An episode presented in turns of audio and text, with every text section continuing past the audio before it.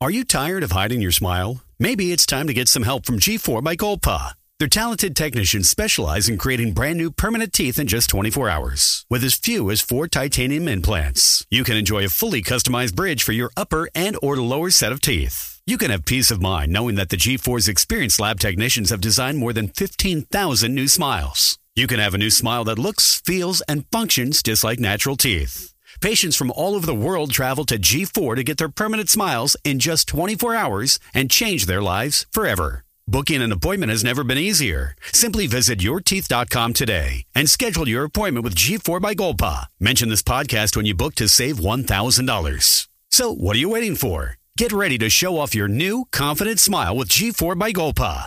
Visit yourteeth.com today and start your journey to a new, permanent smile in just 24 hours. G4 by Golpa. Powered by technology. Inspired by patience. Welcome to the Terrible Podcast with your hosts from SteelersDepot.com, where you can find all your latest and greatest Steelers news. It's Dave Bryan and Alex Kozora, always lit, talking Steelers. And now, here's Dave and Alex.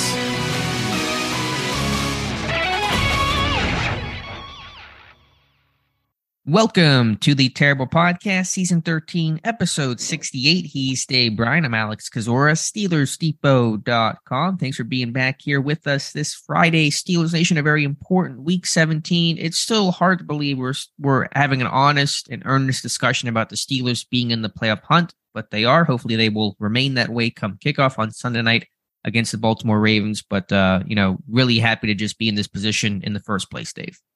Yeah, uh, absolutely. It is amazing that I mean there are some I you know kind of realistic scenarios to mm-hmm. some degree. I mean, I we've seen worse with this team needing X to happen and Y to happen and and, and all like that. Look, the Dolphins have a, a situation at, at the quarterback right now, and the Dolphins are the biggest player right now in all of this, needing to really essentially lose both of their final two games, and they they're playing two teams that are also in the mix in this scenario scenario, which makes it even more interesting here uh, right now, I think uh, you know first and foremost, we talked about it the other day. Uh, you know, got to have the Dolphins lose uh, on on on Sunday early, and it would really really be uh, nice to have the Jets lose to the to the Seahawks as well too. If those two things happen uh, Sunday afternoon, boy, that uh, NBC or, or, the NFL looks absolutely brilliant, uh, moving, flexing the uh, the Ravens Steelers game into Sunday night. Which look, that it's going to do okay anyway because it's Ravens Steelers. But if it still has meaning with the Steelers needing to win to stay in the playoff hunt, it will really do good on Sunday night. But uh, uh, definitely got a lot to talk about today. And first and foremost, I want to know uh, how hard did you fanboy? Uh, uh, Thursday night with uh, with uh, the Titans and Joshua Dobbs. I know I was I watched uh, uh, as much of it as I could, and I found myself really really pulling for Joshua Dobbs in that game.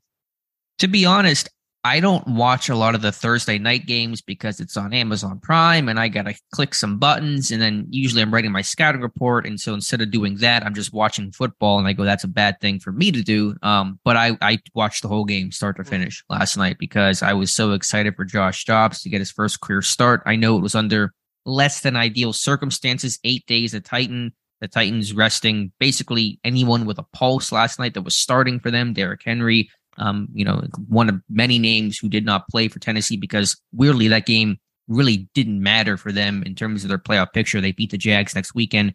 They're they're in. Uh, they win the AFC South. But you know, I thought Dobbs played pretty well. Know they lost, but I thought he, you know, his receivers gave him little hope early. And and again, for just getting to this team, bouncing around all season, uh, I thought Dobbs played well. And I'm not, and I'm not surprised by that, to be honest. I know he's a smart guy, he's a mobile guy, and I figured he would meet the moment, and he did. I was impressed too. He made a couple really nice throws in that game as well too. He there were a couple instances, and he talked about after the game that he's got to do a better job. Look, he hadn't been hit a long time. Hmm. you know, uh, going back to the preseason, I think was his, really his last action there, as you mentioned, eight days to learn uh, things. And uh, I thought just for the situational, I I thought he played pretty damn good. I was glad to see him get his first NFL touchdown. What sixth season in the NFL and first NFL start. So, uh, and and look, I, I don't want to turn this into Titans Depot or the or, or, or the Titans podcast at all. If you get a chance, go on. You know, go go find his press conference after the game. It's just uh, it's everything you would expect it would be from Josh Dobbs. Uh, very low key, very uh, honest, very sincere uh, answers there, and and that was one of the first things I, I, I had to seek out last night after that game. Alex was was at press conference, and I know our own Matthew Marks he wrote a little bit about uh, what Josh Dobbs had to say after that game. But if you get a chance uh, and you're a Joshua Dobbs fan. Uh, go go seek out that post game press conference, and uh, we'll obviously now see if he starts their finale against the Jaguars. So that's enough about Titans, but I wanted to make sure I get kind of the Joshua Dobbs uh, uh, section in because I know a lot of people were root, rooting for him uh, last night, like we were. Yeah, ton of Steeler fans rooting for him. Last start, December 30th, 2016, Tennessee against Nebraska. Mm. Tennessee uh, winning that game. Also, I know that he's from Georgia, not Tennessee, but to be basically where he played his college ball and, and near home, right. pretty special for him. Uh, unfortunate loss, but We'll see if he starts week 18, but yeah, we'll, we'll leave the Titans well enough alone. Should mention before Dave and I dive into Steelers talk a little bit later on, we have our friend Jonas Shaffer to talk Ravens. He's a beat writer for the Baltimore Sun. Had him on a couple weeks ago, did a fantastic job. You can follow him on Twitter at Jonas underscore Shaffer. And so we'll speak with him in a little bit to get his perspective on the Ravens heading into week 17. So, Dave, let's you and I start things off here with the Steelers injury report. And there's been a lot of changes and heavy edits, heavy edits to this injury report over the last couple of days, but trying to catch things up here on Thursday. The team will release its Friday injury report here, probably by the time people are listening to this. Um, the names to watch here. Generally, this team, through it all, is in pretty good shape. Does not appear that Tre Norwood's going to play. He's got that hamstring injury suffered in the first half of the Raiders game. Beyond that, Terrell Edmunds is practicing in full. Um, no other names that seem super alarming. We'll see about Myles Jack with a groin injury. Diontae Johnson had a hip. He was full on Thursday. Norwood is really the, the name to watch here. Yeah, you know me, I don't like to cause issues or start any problems. Never. with with anything here. It is funny to see this uh the way this injury report kind of uh went this week. Uh, there were some clerical errors uh uh correct. And anyway, uh, it's not a toe with Diontae Johnson, it's a hip. Uh, to my understanding, it was listed as a toe on Wednesday. The toe bone must be connected to the hip bone. Uh, uh, so uh, anyway, hip full practice though on Thursday. It sounds like he's good to go. Uh, Larry Ogunjobi is the one with uh, the toe that uh, I mean, even though he hasn't practiced the last couple days, I would expect him to be uh, be ready to go come come come Sunday night there. Uh, as you mentioned, Alex. Uh, Myles Jack going to be interesting to see what happens there. I have to think that he'll try to play through that groin injury again. However, comma, probably going to be limited on the snap count. And as you also mentioned, I it's really not looking good, and it didn't look good from the moment he went down in that second, the early in the first half in the game against the Raiders. Uh, Tre Norwood immediately grabbed uh, uh, looked like somebody shot him in the in the hamstring there, and he grabbed for it, and uh, probably not going to play. The good news uh, looks like Terrell Edmunds will make it back this week. At least we hope he does uh, from that hamstring injury. So to uh, uh, the real name, the the two people I think to watch on Friday are going to be Tre Norwood and Myles Jack, but I would expect Tre Norwood to probably get a doubtful mm-hmm. or an out tag uh, later today. And assuming he does not play, Elijah Riley should become the, the dime defender. Although I don't know how much dime defense will be needed in a in a heavy Ravens game like this one.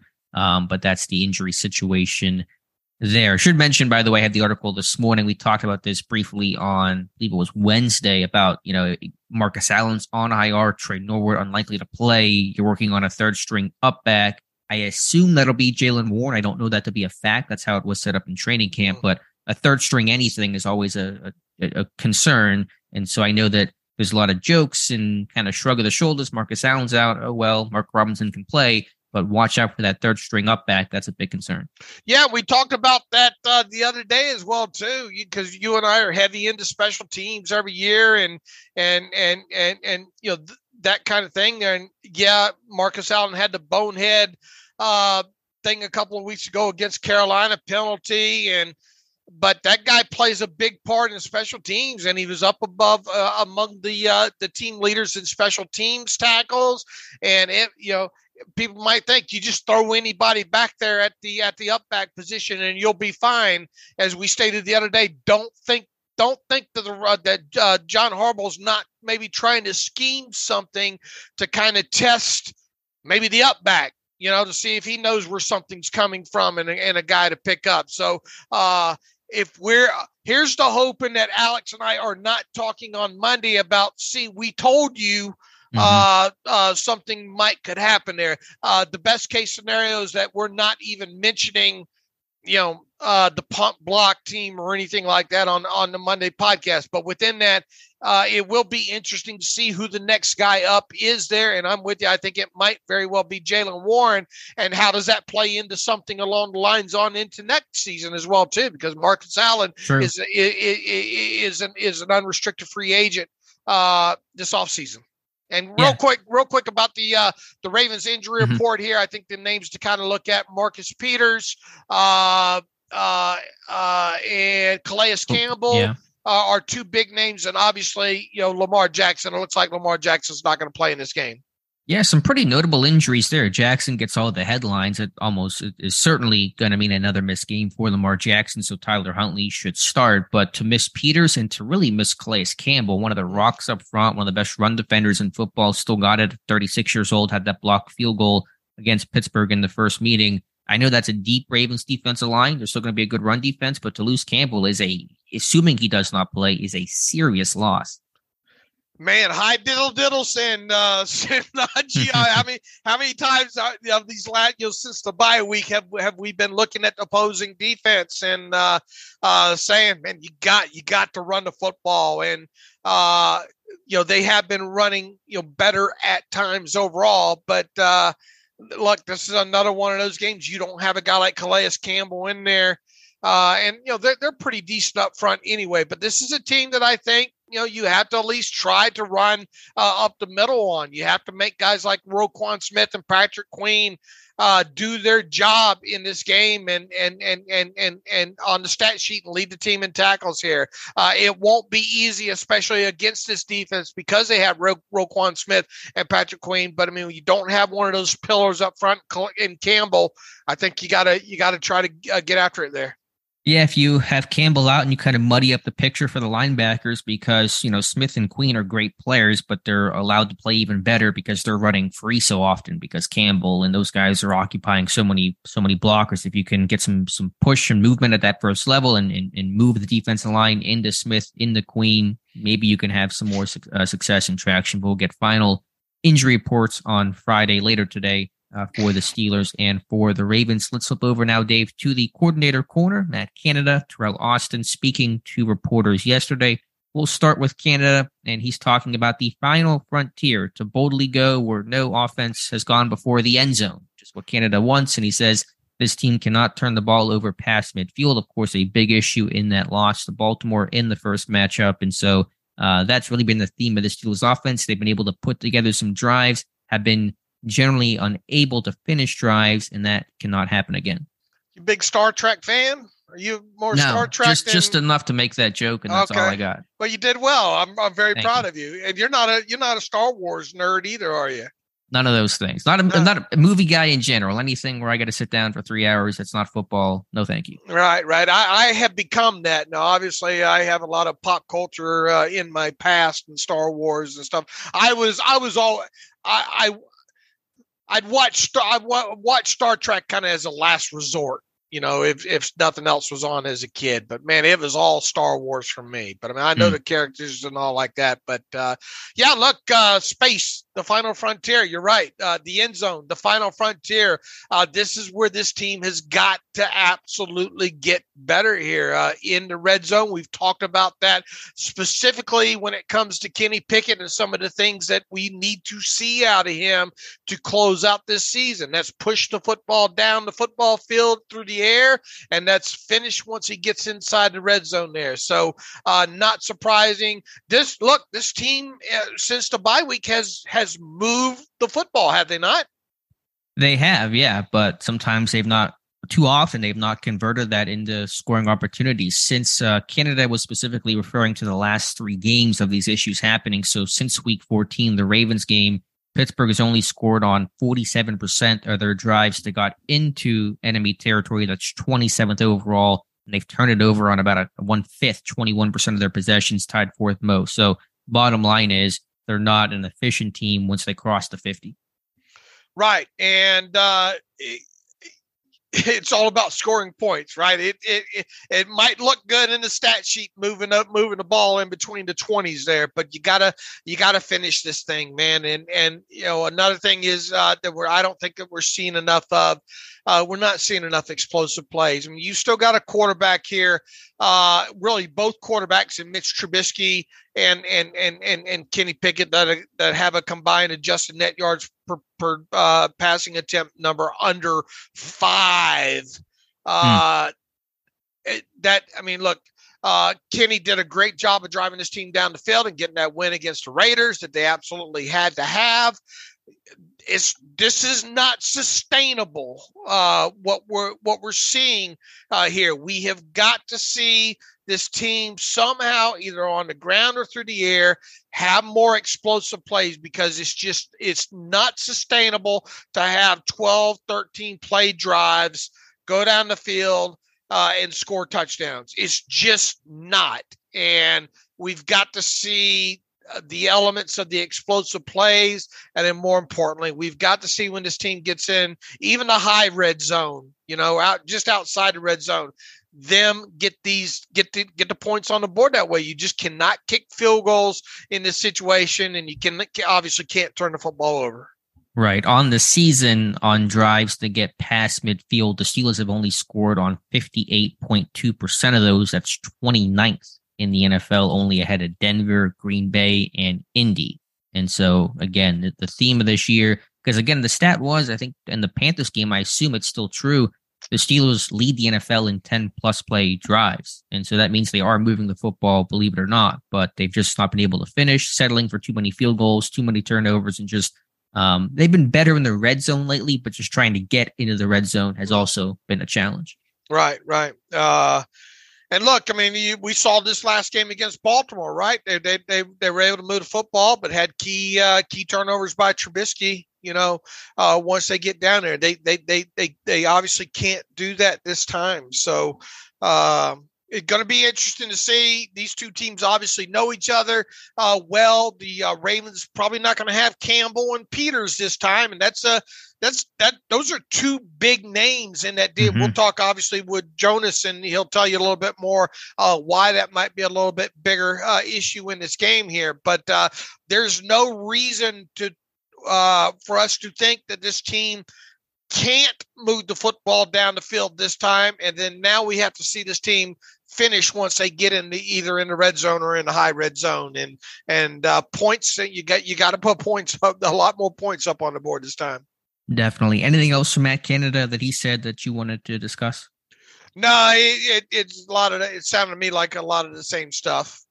It was. So let's flip over to Teryl Austin, who again didn't say anything earth shattering either, but was asked about Robert Spillane, talked about him playing 100% of the Steelers' defensive snaps the last two weeks. And uh, Austin saying, quote, I think Rob's earned the opportunity to play a lot, um, and, and, then talked about injuries and said that opened the door for Rob, and I think he's taken advantage of it. He's done a good job with it, and so uh, with Jack still not 100% there and really kind of literally limping to the finish line, I think you're going to see a lot of Robert Spillane in this game against the run heavy Ravens. Yeah, it's almost like the officer and a gentleman, which goes way over your head there. No I've idea got, what that I've means. got nowhere I got nowhere else to go. You know, uh, the Steelers have nowhere else to kind of turn to except really kind of uh, a Mark Robinson type player. If they if they're wanting experienced players right now, Myles Jack is. I mean, I think we're going to find out. Uh, this groin with him, I don't think is going away. You know? No. Did you watch? Did you see the one rep he tried to, to run with Josh Jacobs downfield? He got split out last week. He he couldn't. He can't run. Right. He, right. terrible. Uh, he can't run. You're right, and I don't think this is going away. I think they know that. I think they're trying to uh, limp him to the finish line, if you will, and try to get you know certain amount of snaps out of him. And in the meantime, they're going to say, yeah, Robert's our guy. You know, uh, hmm. well, it's because you got nowhere else to turn to. Uh, now, Mark Robinson, I think, is going to or should get a helmet this week. Uh, is he a guy maybe that you can, you know, look? There's such a run heavy team, and Robert Spillane fits that on the other side. You know, uh, and Devin Bush has been playing better uh, t- to some degree. He's it, it's obviously not enough uh, there. So I, I think the the biggest the biggest uh, uh, question I, I, I have here going into this game, you're going to have a lot, you know, two linebackers on the field at the same time, obviously in this game inside. Uh, you know, have they seen enough out of Mark Robinson to maybe put him in some of these situations to to beat a missile and play downfield and try to blow things up? Yeah, I think Robinson is going to play. Um, whenever you allowed 215 the last time out just a couple of weeks ago, you're probably looking for a couple of tweaks and changes to try to fix things. And Pittsburgh, you know, in that Panthers game, ran that 4 4 defense with four down linemen and, and, four linebackers, one of them being Mark Robinson, replacing and subbing out uh, or subbing in for Devin Bush. And so some of that's personnel based, what the offense does, but because Baltimore's a heavy team with a lot of 22 personnel, 21 personnel, I think you're going to see some of that 4 4 type looks. And so there's probably going to be an opportunity for Robinson in this one, but Spillane should probably be the every down guy again, I would imagine. And it's funny, they this team has tried to go through so many linebackers and bring in free agents and trade for players and draft players and all those kinds of things. And yeah. at the end of each year, you know who's sitting there is Robert Spillane. Yeah. I mean, he's just there at the end of every single year, not playing great football, but they like him, they trust him, he's smart. You know, he, he did not play good run defense against the Ravens, but nobody played good run defense against the Ravens. And so uh, as much as they try to find other options, all roads lead back to Robert Spillane. As as Hines Ward would say, you got to take your hat off and hand it to him, right?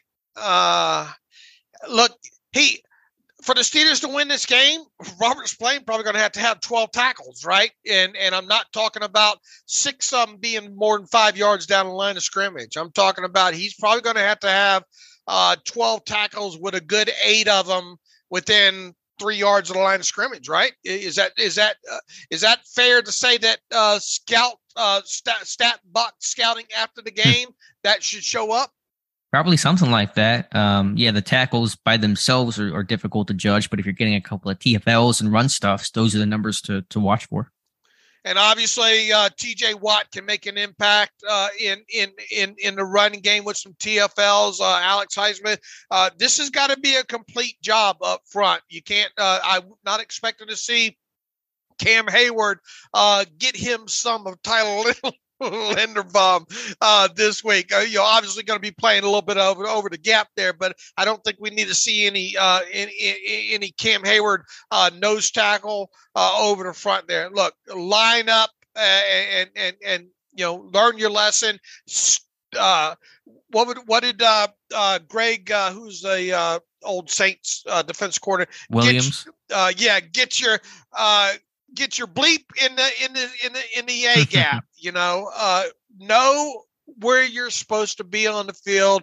Don't try to do much. Get in your gap and let the other guy make sure he's in his gap. Don't try to do too much because you you know what's coming, right? You want a seal here and a seal here, and you want to run the ball in the alley. That's what they're going to do. They're going to try to bludgeon the Steelers again with a running game.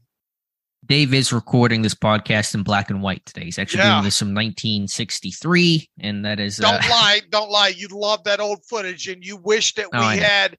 Uh, you wish that we had full games from 1964 65 because we would be kids in a candy store, uh, you and I, if we had that.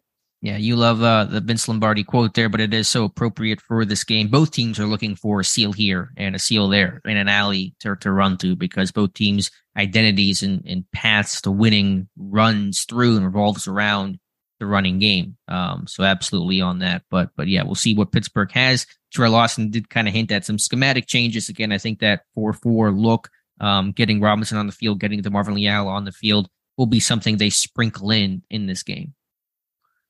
Anything say, else from Ter- Yeah, yeah. Say again. Say the. Uh, it, I lost the last part there. Oh, cut out. Um, yeah, I think Teryl Austin in that interview hinted at schematic changes, mm-hmm. and I mm. imagine that four-four defense with Mark Robinson with DeMarvin Leal will be something they sprinkle in, in during this game. Yeah, look, you got to you got to make Huntley beat beat you with his arm, right?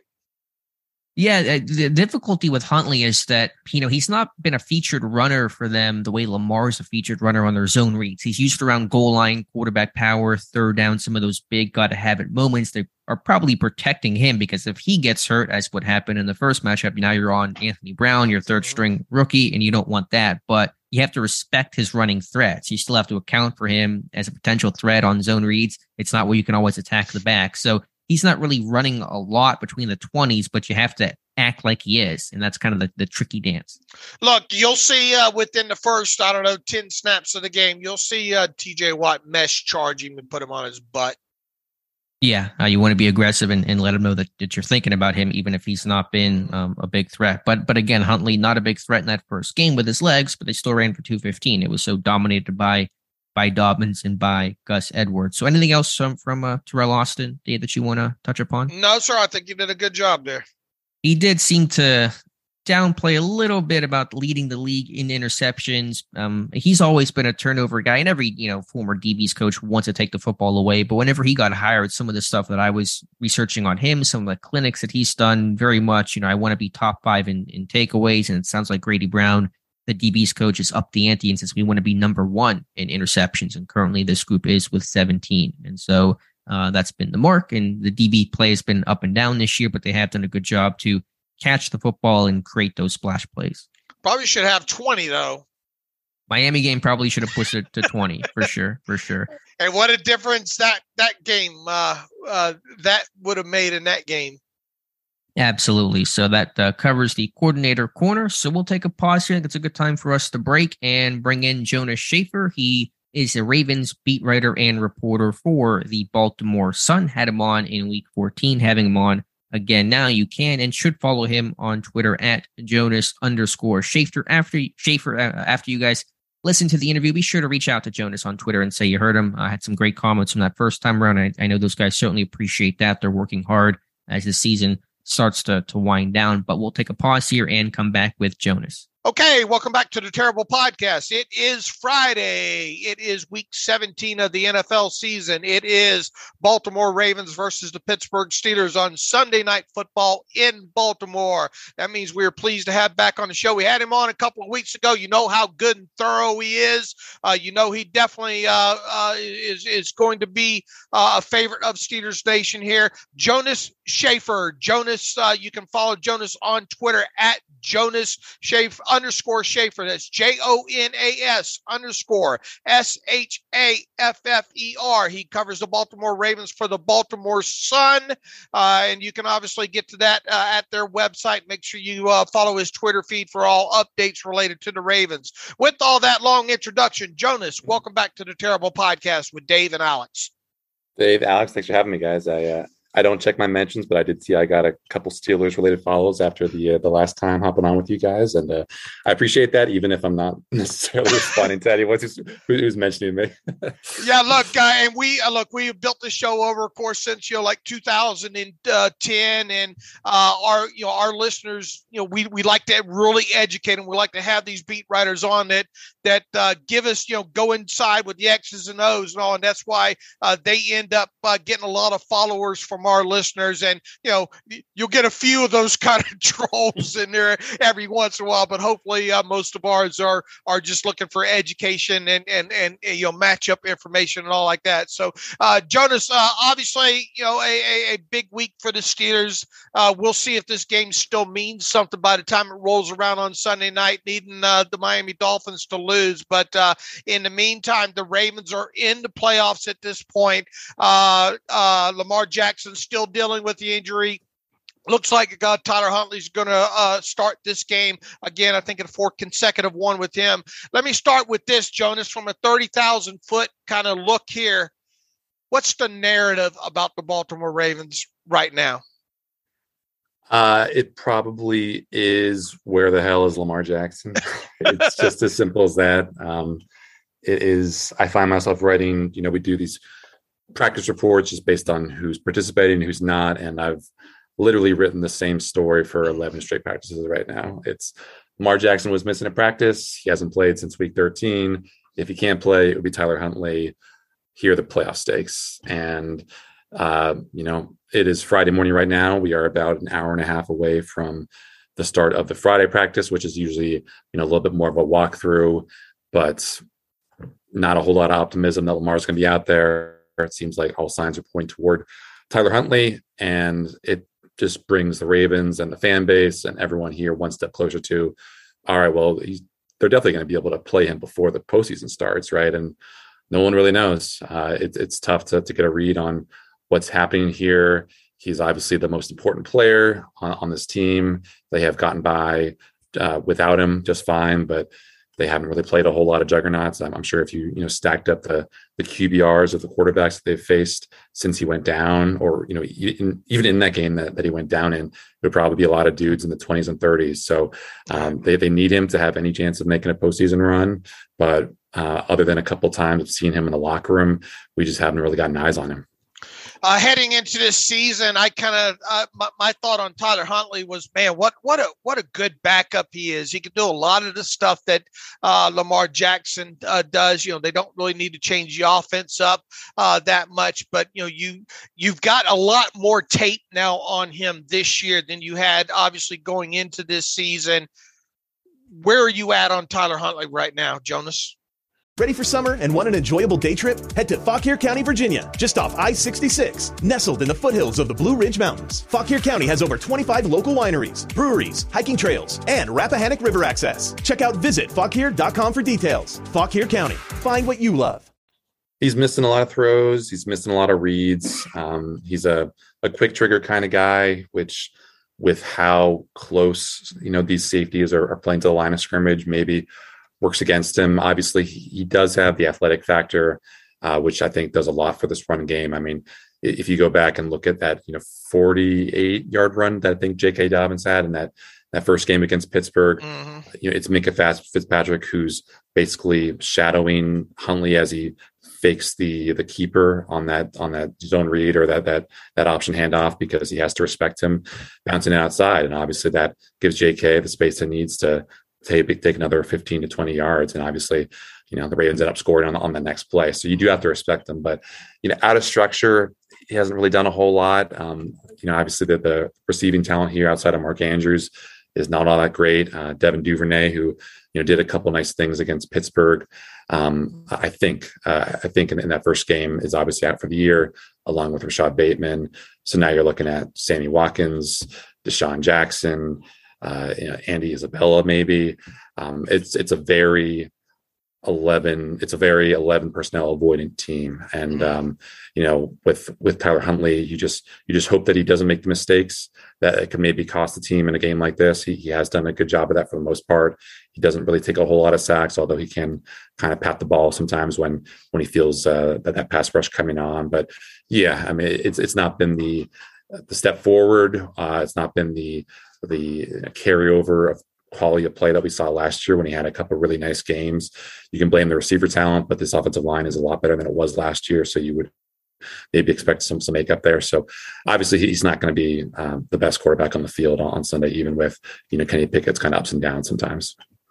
Jonas, to stay with Huntley, do you feel like the team has confidence in him? Obviously, they really tried to manage how much he's he's stolen the football. I think against Atlanta, he had I don't know 17 attempts or 12 attempts. You know, just right. didn't have to do a lot. Is that a lack of confidence in him, or is that just recognition that the receivers are hurt? There aren't a lot of weapons besides Mark Andrews, and we have a really good run game, so we're going to focus on that. So is that is that more of a statement about just the the strength of the run game or the weakness in Tyler Huntley as a passer? Yeah, I, I think it's I think it's a reflection of their belief in the run game. You know, they've basically averaged you know 180, 190 rushing yards per game over the past three games. I think since since that Denver game. Um, you know, they are not throwing out a lot of wide receivers. Like I said, they are confident to throw Pat Ricard in there as a fullback, Josh Oliver as a tight end, Nick Boyle as a tight end. Obviously, you have Mark Andrews, who's a de facto wide receiver, um, lining up at tight end sometimes. So they just, you know, if they can get away with only having their quarterback pass the ball 15, 16, 17 times, uh, they're fine with it. It hasn't, of course, led to explosive scoring days, but they've had a you know good defense. Uh, they've really just shut teams down in the red zone. Uh, the past couple games, they've gotten enough support from their special teams, although they have been a little bit shaky there. Um, so you know they're they're just doing what they can, and you know you know holding their fingers and holding their breath that uh, that Lamar's going to come back at some point because obviously right now the current offensive performance is not what you would expect uh, to be a postseason winner. Um, but you know they're they're just kind of putting things together with with scotch tape and prayers, and hmm. so far it's worked. I mean they're three and one since since Lamar went down. Sure. Um, one guy that really impressed in that first matchup against Pittsburgh along that Ravens O line was rookie center Tyler Linderbaum. Thought he had a really good game overall against Cam Hayward, just against that Steelers defensive front. Does he look like the guy in the middle for the next decade? Do you get that sense, or is it still a bit too early to really judge what his career arc may may end up being? Yeah, I think that's fair. I mean, I think there there's a lot of investment by the front office in him being that kind of player because obviously they got rid of Hollywood Brown um, and you know, traded away Hollywood for the draft pick in the first round from Arizona that became Tyler Linderbaum. And, you know, I don't think, uh, I think the, the Steelers maybe learned a lesson uh, somewhat uh, from that first Baltimore game. I think they were trying to take a, a, page from the, the Giants playbook where they were maybe getting a little too, uh, you know, fancy or silly with some of their pre snap moving around, trying mm-hmm. to draw, trying to draw draw the Ravens into a false start penalty. I don't think that worked uh, any right. of the times that they did it. And you know, you saw maybe you know Cam Hayward get get out of position, uh, you know, lines up as as, as the zero tech on that long Dobbins run, which I don't think he, he normally does. Um, so, uh, you know, there's a, there's a lot of optimism about what Linderbaum can do. He, I think his pass protection is stabilized. He can still get uh, worked over by the Dexter Lawrences and the Quinnen Williams of the world, but as a run blocker, he's smooth. He can get get to that second level, and you know when he you know is able to combo block with Kevin Zeitler or, or Ben Powers and reach that middle linebacker, he can get there quicker than maybe any center in the league. And obviously, um, the Ravens don't need a lot of invitations for J.K. Dobbins or Gus Edwards to, to burst through those holes up the middle. Jonas, you look at the uh, all 22 tape from the last couple of weeks and, and, you know, specifically this last game against the Falcons. And uh, it was easy for us to put our scouting report uh, uh together on the side on offense, especially on the offensive side of football. You know, it's a seal here, it's a seal here, and you you uh, you run the ball up the alley, right? You know, uh, there's nothing mystical about what the what the Ravens. It looks like they're going to try to do again in this game. Let's run the football. Let's get these uh, offensive linemen on the on on the move. Let's uh, uh, let's run this misdirection and let Huntley leak out the back door kind of stuff. Greg Roman's not going to overthink this, is he? I mean, it, it, and the Steelers, you know, they obviously know we got to stop the run. They can't get bludgeoned with uh, 200 more yards in this game, even though they did a good job on the scoreboard last time. The Ravens possessed the football, and then it came down to the end of game, three plays, got to stop the run. We know what's coming, and we couldn't, and, and they couldn't stop it. Uh, uh, you know, long story short, Roman's not going to overthink this, right? Uh, we'll see, guys. We'll see. Uh, if, I don't know if if either of you watched the Ravens Browns game, but they were rolling on the ground in that one. Obviously, they were trailing, but comes the fourth quarter and uh, they hand the ball off once to Gus Edwards for four yards, and that was it. You know, they were they were down, I think, ten points or, or seven point or seven points at that point, but Greg Roman just completely abandoned the the running game uh, to the dismay of a lot of Ravens fans. And even against Atlanta, you know, they were up and looking to put the game on ice. And I think Greg Roman goes pass, pass, pass in that fourth quarter, and they don't get a first down, and they give Atlanta the ball back with a you know slight chance of, of coming back. Obviously, they the defense does his job. It, you know shuts shuts the Falcons down, and they end up getting that win. But um, he, for as much criticism as Greg Roman has gotten for being overly reliant on the run, he's now entered this phase of his of his career where he's now being criticized for not relying on the run enough. Uh, so it's a little Funny bit of an interesting dichotomy there. Yeah, yeah. You don't know what you got until it's gone, right? Um, right. So I think it's going to be. Re- I'm really fascinated by whether Pittsburgh, just how much Pittsburgh can bow up as a run defense. I mean, you know, just looking at some of the stats last night when I was putting together my preview, since basically uh, you know TJ Watt came back, the top two run defenses in the NFL by DVOA are the Ravens number one, which is not a surprise, right. and then the Steelers number two, which kind of is a surprise because the only time that I got to see the Steelers run defense, two hundred yards, running all over them. Um, but but you you wonder also on the Ravens offensive side of things if they are maybe due for a bit of a come down. You know, the you know I have access to some of the NFL next gen stats stuff, and right. so for the past three weeks, J.K. Dobbins and Gus Edwards are combined averaging three rushing yards over expected per carry, which is wow. just an absurd statistic. Like you look at the the, the, the season long leaders, and it's like uh, the, the, the Bears running back Khalil Herbert at like one point three or one point five or something, you know, over the entire season. So you're talking about two of those guys. If you split that that total in half, basically being the best in the NFL over the stretch in terms of getting as much as possible, get you know, leaving no meat on that bone. And I don't know if that's super sustainable. Some days it's Dobbins, some days it's Edwards who's you know going to max overdrive. But um, obviously, I think Mike Tomlin is going to probably have some better answers for this Ravens run game in round two. Uh, uh, defensive side of football, uh, uh, Calais Campbell and Marcus Peters, it, it, it sure looks like they're going to miss this game.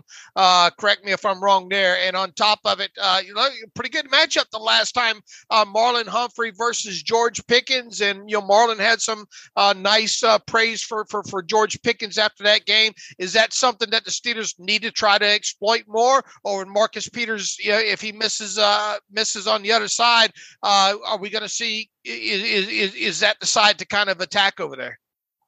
Yeah, I mean the, the interesting wrinkle with Marcus Peters likely being out and you know hasn't practiced this week. Don't expect him to, to practice today. Is that he is basically a one-sided kind of cornerback? You know, like you know, Sauce Gardner right. in that in that Jets cover three system. Obviously, it's a little bit different because the Ravens don't aren't wedded to a cover three system. But he, you know, if if you're looking if you are Mitch Trubisky and you see Marcus Peters out there, he's going to be to your right every single time. And with him not playing, the Ravens can get a little bit flexible with how certain receivers travel with certain cornerbacks. Um, obviously, they are playing much less man-to-man coverage than they did under under Wink Martindale, so it, it, maybe becomes a somewhat of a moot point if you know Marlon Humphrey's passing off George Pickens to the linebacker or the safety or whatever as part of his zone drops. But if the Ravens, for instance, want Marlon Humphrey lined up over George Pickens every time, uh, then they can do that. Uh, and you couldn't really get that advantage when Marcus Peters is playing because he's just a one-sided player. Right. So the, the drop off from Marcus Peters to Brandon Stephens, I think, can be substantial. I think Brandon Stephens, who's their you know number three cornerback basically at, at this point, because or number two at you know right now with number three normally um, can be substantial because you know he's he's liable to to give up some big plays. He is a better run defender, which you know might come in handy uh, if the Steelers go back to trying to pound the ball with, with Najee Harris. But um, I think it's going to be a clear advantage for whether it's Diontae Johnson or, or Pickens when they are matched up with with Stephens. But again, if the Ravens can win just enough reps and and they trust Marlon Humphrey to do a better job defending the long ball this time, uh, as opposed to you know week 14, mm-hmm. then they, they should be in a better spot. But it's gonna be really interesting to see just where the Ravens maybe take their chances with those two wide receivers. And then on Calais Campbell, is he expected to play or is he gonna miss this one?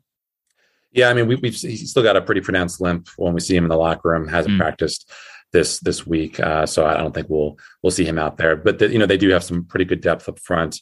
Uh, I think the the biggest uh, the biggest detriment to not having Calais is, just the the pass rush. They, they they aren't getting as much of a inside push as, as they normally would. Um, you know, Broderick Washington's a really good player. Justin Madubuike is a terrific run defender, but neither really has the kind of oomph that, that you get from Calais Campbell as a, as a pass rusher. So um, they've really struggled to uh, get after the quarterback on play action passes. I think if you go back and look at that that first Ravens Steelers game, I think you know uh, Mr. Trubisky had all the time in the world to throw off play action, and the Ravens just maybe because of how you know gap sound they are when they try to defend the run maybe they aren't as aggressive enough in getting after the passer on some of those run fakes, but um, they're, they're going to need to to get in, uh, you know, in Pickett's face on, on, Sunday because they just haven't done a, a, good job enough of that, a, a good enough job of that, and um, you know, not having Calais, I think, is a is a pretty big loss. Although I, I don't think he's going to be, you know, out for super long. I think they'll probably get him back for the postseason.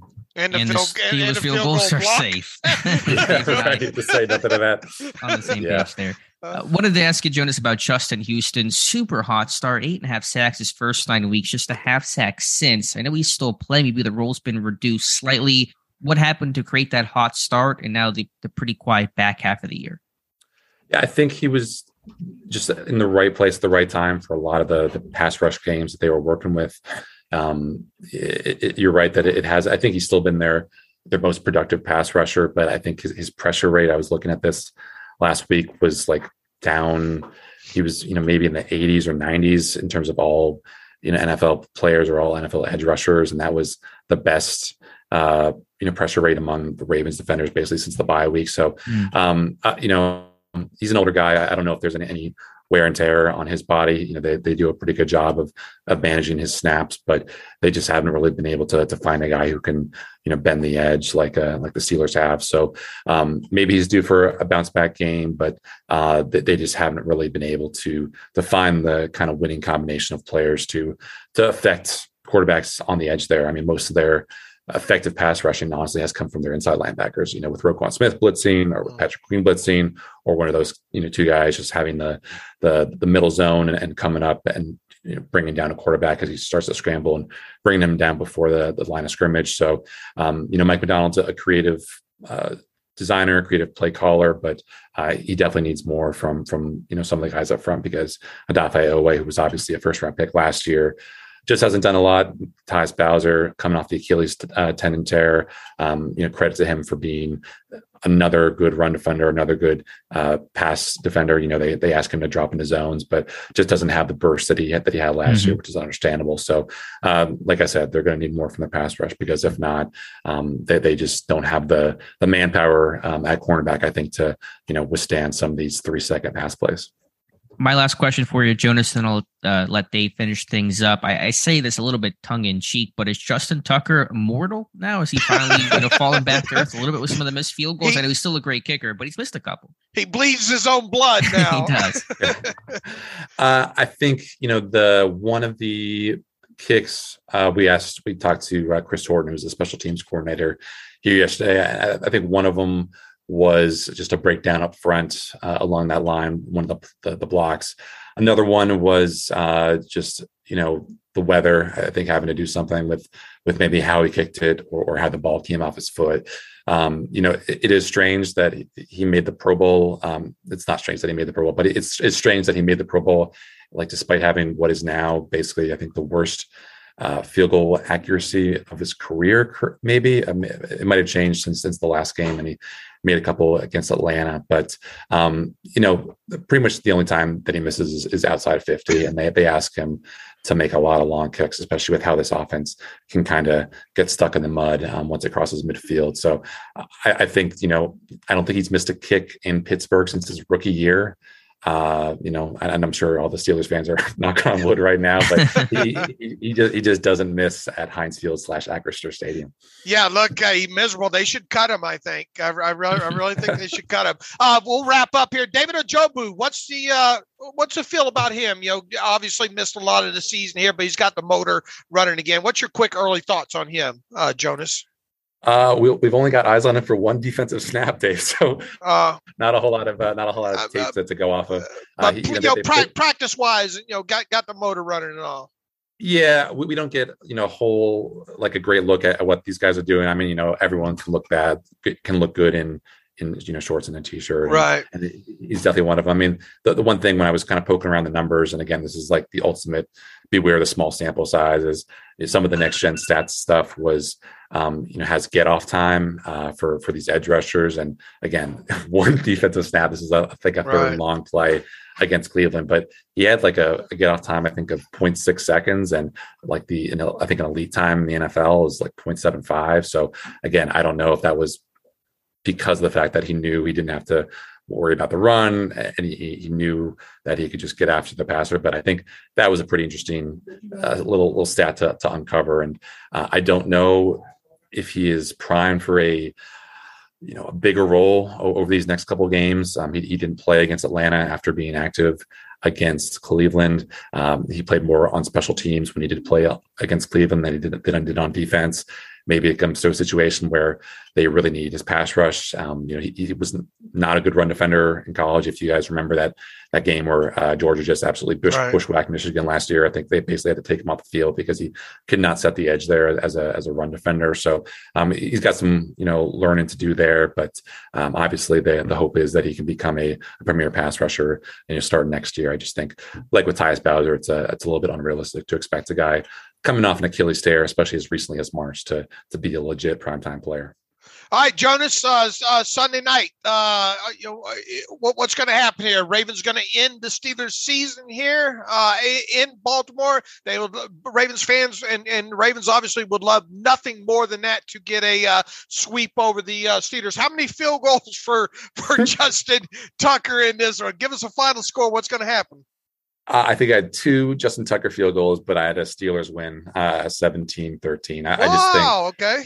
I just think, you know, Mike Tomlin's a great coach. I think he's going to have better answers for uh, this Ravens run game. Uh, you know, I don't think, obviously, Mitch Trubisky had a, some really high highs and some really low lows. Right against the Ravens. I think Pickett probably will have a a little bit more of a steady heartbeat and, and, not throw away some of the, the points that he did and some of the opportunities that he had in the red zone. So, uh, you know, I think it's just going to be a classic Raven Steelers slobber knocker. I, I, I, really don't have a, a great sense for, for what will happen, but I, I just don't see the Ravens running for 200 yards. But if they do, I mean, watch out because it's obviously a legit legit Pittsburgh on defense. Uh, you say 17 13 Steelers then, right? Yes, sir. Mm-hmm. All right, great. Jonas, look, uh, we appreciate your time, especially this close together in these two games. We know uh, you're a busy guy, got to cover the Ravens. You're even, I think, at the facility right now. Alex and I want to have you on during the offseason and all talk a little bit of Ravens as well, too. And hopefully you'll join us uh, come then. But in the meantime, Jonas, uh, uh, we'll get send people to uh, BaltimoreSun.com to read your stuff and get you on Twitter at Jonas Shaffer. Jonas, happy Friday. Enjoy your weekend. Enjoy the game. And thanks again for joining uh, Dave and Alex on the Terrible Podcast. Of course, guys. Thanks for having me. Looking forward to it. And welcome back to the Terrible Podcast. And again, our special thanks to Jonas Shaffer. Be sure to follow him on Twitter at Jonas underscore Shaffer. Um, he's done an incredible job, and we're really happy to have him be our kind of our new Ravens beat guy.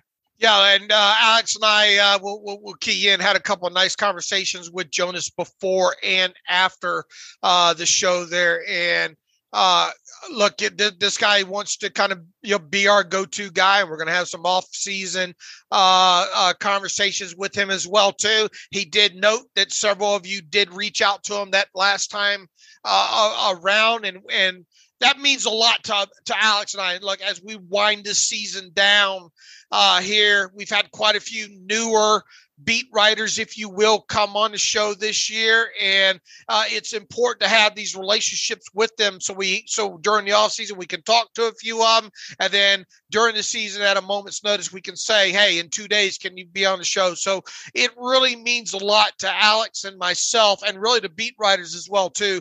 If you reach out to them, if you're on Twitter, we realize a lot of you probably aren't on Twitter, but if you are you know, reach out to these guys on Twitter and say, look, thank you. I heard you on the terrible podcast. Uh, appreciate your time. That's that's the biggest reward that these guys can get is to uh, for an opposition, you know, uh, fans of a, another team appreciate them if that makes sense. I know we talk about this all the time here, but uh, I, I, it really is a big help to us if you do that and let these guys know that they're heard. Yeah, and uh, we certainly appreciate everybody who tweeted at Jonas the first time around. I always try to at least interact with those uh, comments where I get tagged in, just to, to say thank you and acknowledge that uh, you guys are are helping out, and it really makes those guys feel feel valued. So appreciate that again. All right, Dave, let's uh, get into our own analysis and preview of the Steelers Ravens game coming in Sunday night. This game being flex Pittsburgh, of course, seven and eight, and hopefully this game um, mean something to to them beyond just Steelers Ravens. Ravens ten and five in this one. Can you just um, recap just quickly one more time what the Steelers are rooting for in in this weekend beyond, of course, beating Baltimore? Uh yeah, absolutely. Uh, look on Sunday, it, it's I'm not going to get into all the ties again. Yeah, here, just the, but, the, but, the nuts and bolts. Uh, the nuts and bolts. You need the Dolphins to lose to the Patriots, and you want the Jets to lose to the Seahawks. Those are those are the two main things. Uh, look, if the Jets do beat the Seahawks, it, and the uh, and but the uh, as long as the Dolphins lose to the Patriots, the uh, the Steelers game still means something, but it will mean a whole hell of a lot more uh, if both the Jets and the Dolphins lose on Sunday. And and look, that I think that's a realistic prop proposition here. You got the uh, you got the Dolphins playing on the road against the Patriots. They're not going to have Tua in this game. They they'll have, uh, or at least it doesn't sound like they're going to have Tua. Uh, Teddy Bridgewater obviously would, would be the guy to start there. And as far as the Jets go, you got Mike White going against Geno Smith in this one. Geno's looked really good. This game is in Seattle as well too. Uh, yeah, Mike White coming back for for for a rib injury. So those are the two games that you really want to pay attention to uh, on Sunday. It would be absolutely fantastic if this remains in the Steelers. You know, kind of you know staying in this, but with a win uh, Sunday night. It, it, it, it, will take away quite a bit from this game if you play it Sunday night and the Steelers are eliminated, obviously. Right. It'll still mean something, but it's going to be a deflating feeling. My terrible take today is actually kind of on that in 2019. Pittsburgh needed to win and needed help um, to, to make the playoffs. They did not get it. Basically, they knew by halftime they were not going to make the playoffs. It was a rainy day and it just kind of really, you know, came out flat uh, the rest of the way. But um, yeah, bottom line is, as weird as it is, you have to be Patriots fans this weekend, which is not a position that Pittsburgh fans are, are normally comfortable being in, but you need the Patriots to, uh, to throwing out ties, need, need them to beat the Dolphins. Right. Absolutely.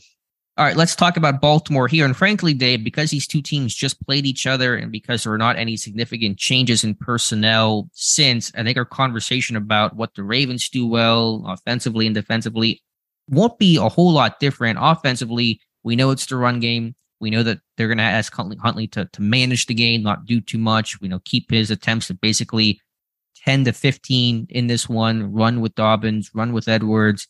Um, it's nothing mystical, nothing magical about what they do offensively. What y'all what y'all do? Copy and paste your uh, last. I was uh, tempted to. I was just like, here's a link to the last one. It's no different.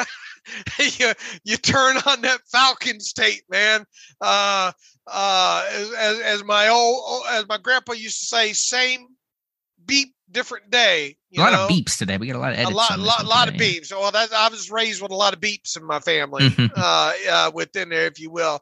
Uh, I, I joke about it, but you know, they're looking for a seal here and a seal here, and they're looking to run in the alley. I mean, a lot of guys on the move there. Man, it's amazing to watch how much they even the center Tyler Linderbaum, man, how much they get him on the move. Uh, they've got Morgan Moses back, right? That's a guy that's uh, that they'll they'll get on the move from the tackle position.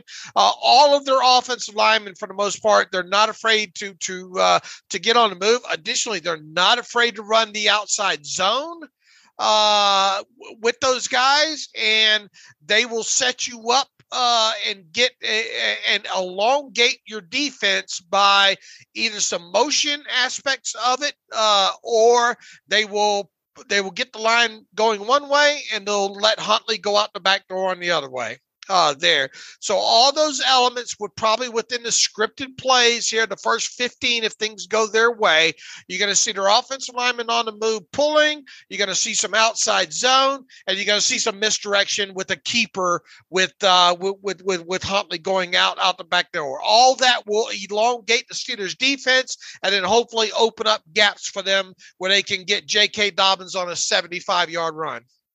Yeah, you said that well. I think it's a lot of gap scheme uh, to the field side. Um, it's a lot of pistol. It's trying to get some downhill motion. It's maybe trying to hide which direction it's going to go. I think the Ravens are a pretty balanced team. They were in that, that first matchup where they're not going to be three tight ends to one side. They're going to line up two by two. They're going to line up pretty balanced and, and, and be in pistol so they can go left. They can go right. They have the same numbers on either side. It's really hard to know where their strength of the run game is going to be in terms of where they're going to have the bodies, where they're going to have the numbers. And so that makes it a, a, an additional challenge for Pittsburgh's defense. I will say though, I mean, obviously, while schematically they're not really any different, and the personnel besides quarterback hasn't changed dramatically. This offense has not been good with uh, with Tyler Huntley uh, since Lamar got hurt. So basically, since week 13 until now, the Ravens are averaging 11 and a half points per game. That's last in football. When Jackson was playing, they were averaging 25 points per game in the red zone over the last three games.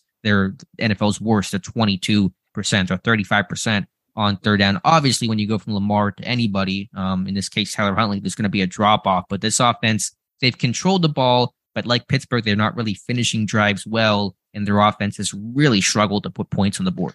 Yeah. Also, real quick, if there's a guy that you want to take the lead pipe to, you know, uh, early in the game is probably Patrick Ricard.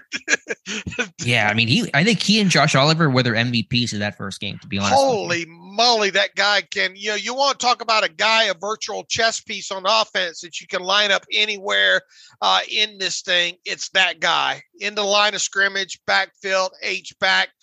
Split him out if you want to. Put him in the back. That guy there is a wrecker.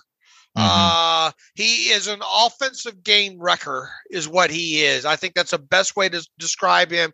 And just watching that, uh, it's not like we didn't know this, right? Going into the first game, we talked about him several times. But you turn on that tape from the from from the Falcons game, and just uh, what that guy provides that team is absolutely incredible. Uh, to your point about uh, uh, uh, Huntley and how he's playing, he's I going into this season, we talked. I talked. You know, we talked to uh, Jonas about this too. I was a I was a lot higher on Huntley going into this season as their backup than I am now after watching him play uh, on, on, on, tape here. Uh, he has still made some good throws. There's a there's a uh, cover one uh, man situation down the right side to I think Mark Andrews, which by the way, that guy I had to I had to do a double take to to to I, to think that wasn't a wide receiver on that play. Mm-hmm. Uh, he he is healthy now. Mark Andrews is healthy now, uh, and he and he and he can function like a wide receiver there. It was a good throw on that, but he has missed. Uh, he is having processing issues. I think uh, uh, Huntley and. He's uh, he's not a guy that I don't I think that you want putting it in the air 20 to 30 times a game here. So I think that's doubly important for the Steelers to get a lead in this situation, get him in the third down situations. Uh, you've got to make him beat you uh, dropping back and being a passer. And like I said, I don't know about you, Alex, but from where I was thinking going into the season, boy, they got themselves a good backup here. Uh, they're they're another team. They're moving the football, but they're not scoring the football. Right. I, and to your point, you know, you want to force Huntley to have to to put more on his shoulders than what he's had to so far. I uh, saw in the Browns game they tried to you know throw a bit more. Jonas talked about playing from behind in the second half, and it did not go well. Conditions were an issue that game, but still, uh, Huntley could not move the football. Ravens scored three points. You got to create splash on first down. You got to get some tackles for loss. You can't allow them to even run for three yards consistently on first down because they're going to be in third manageable. Open up the whole playbook, their boot game, their run game, etc. Um, you got to get some splash on early downs to like that was the Panthers game. They got splash on early downs. The Panthers couldn't uh, run the football. They had to throw on third and long, and, and generally speaking, with a couple exceptions, they they struggled in those moments. They couldn't sustain throughout, and so that's got to be the mission here. Yeah, look, I I I think you've got to and hope Greg uh, Greg Roman gets a little bit cute in this thing as well too, right? You know, mm-hmm. uh, and and I'm not expecting the Steelers come out and put 14 nothing up on the board there, but maybe you do get enough stop uh, stops early uh, in this thing that uh, you know maybe they try to get too cute and think they can become a passing team and all like that.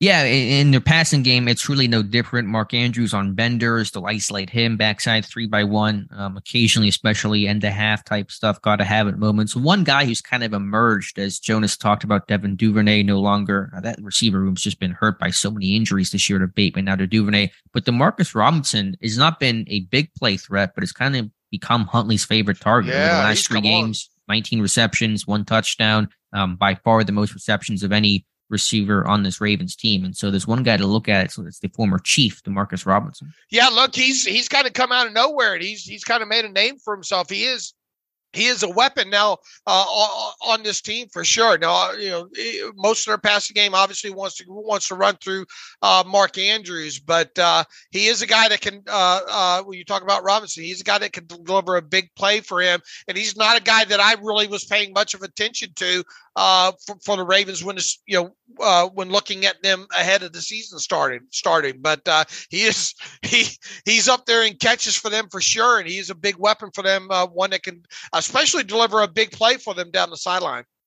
Yeah, now generally speaking, it's been a shorter pass game. Huntley certainly gets the ball out much quicker. Lamar has the third longest snap to throw time in football at three seconds. I don't know exactly what Huntley's is. Next gen isn't showing that for me, but I know it's a lot quicker than three seconds. And and the bottom line is, and again, this is no surprise on the numbers from weeks 13 to 16. The Ravens lead the league in rushes of 10 plus yards and they're 30th and 20 plus yard completions with five. And so again, they are run first, run second, run third. Can you create some splash on first down? Certainly, Pittsburgh has to get back to fundamental football, taking on blocks, getting off blocks. Um, they didn't miss a lot of tackles in that first game. They just right. really weren't in their gaps and they weren't getting off of blocks. And you don't do those things, you're going to have a bad day. That's what Mike Tomlin said they had in week uh, 13 or week 14, but that can they cannot have another bad day.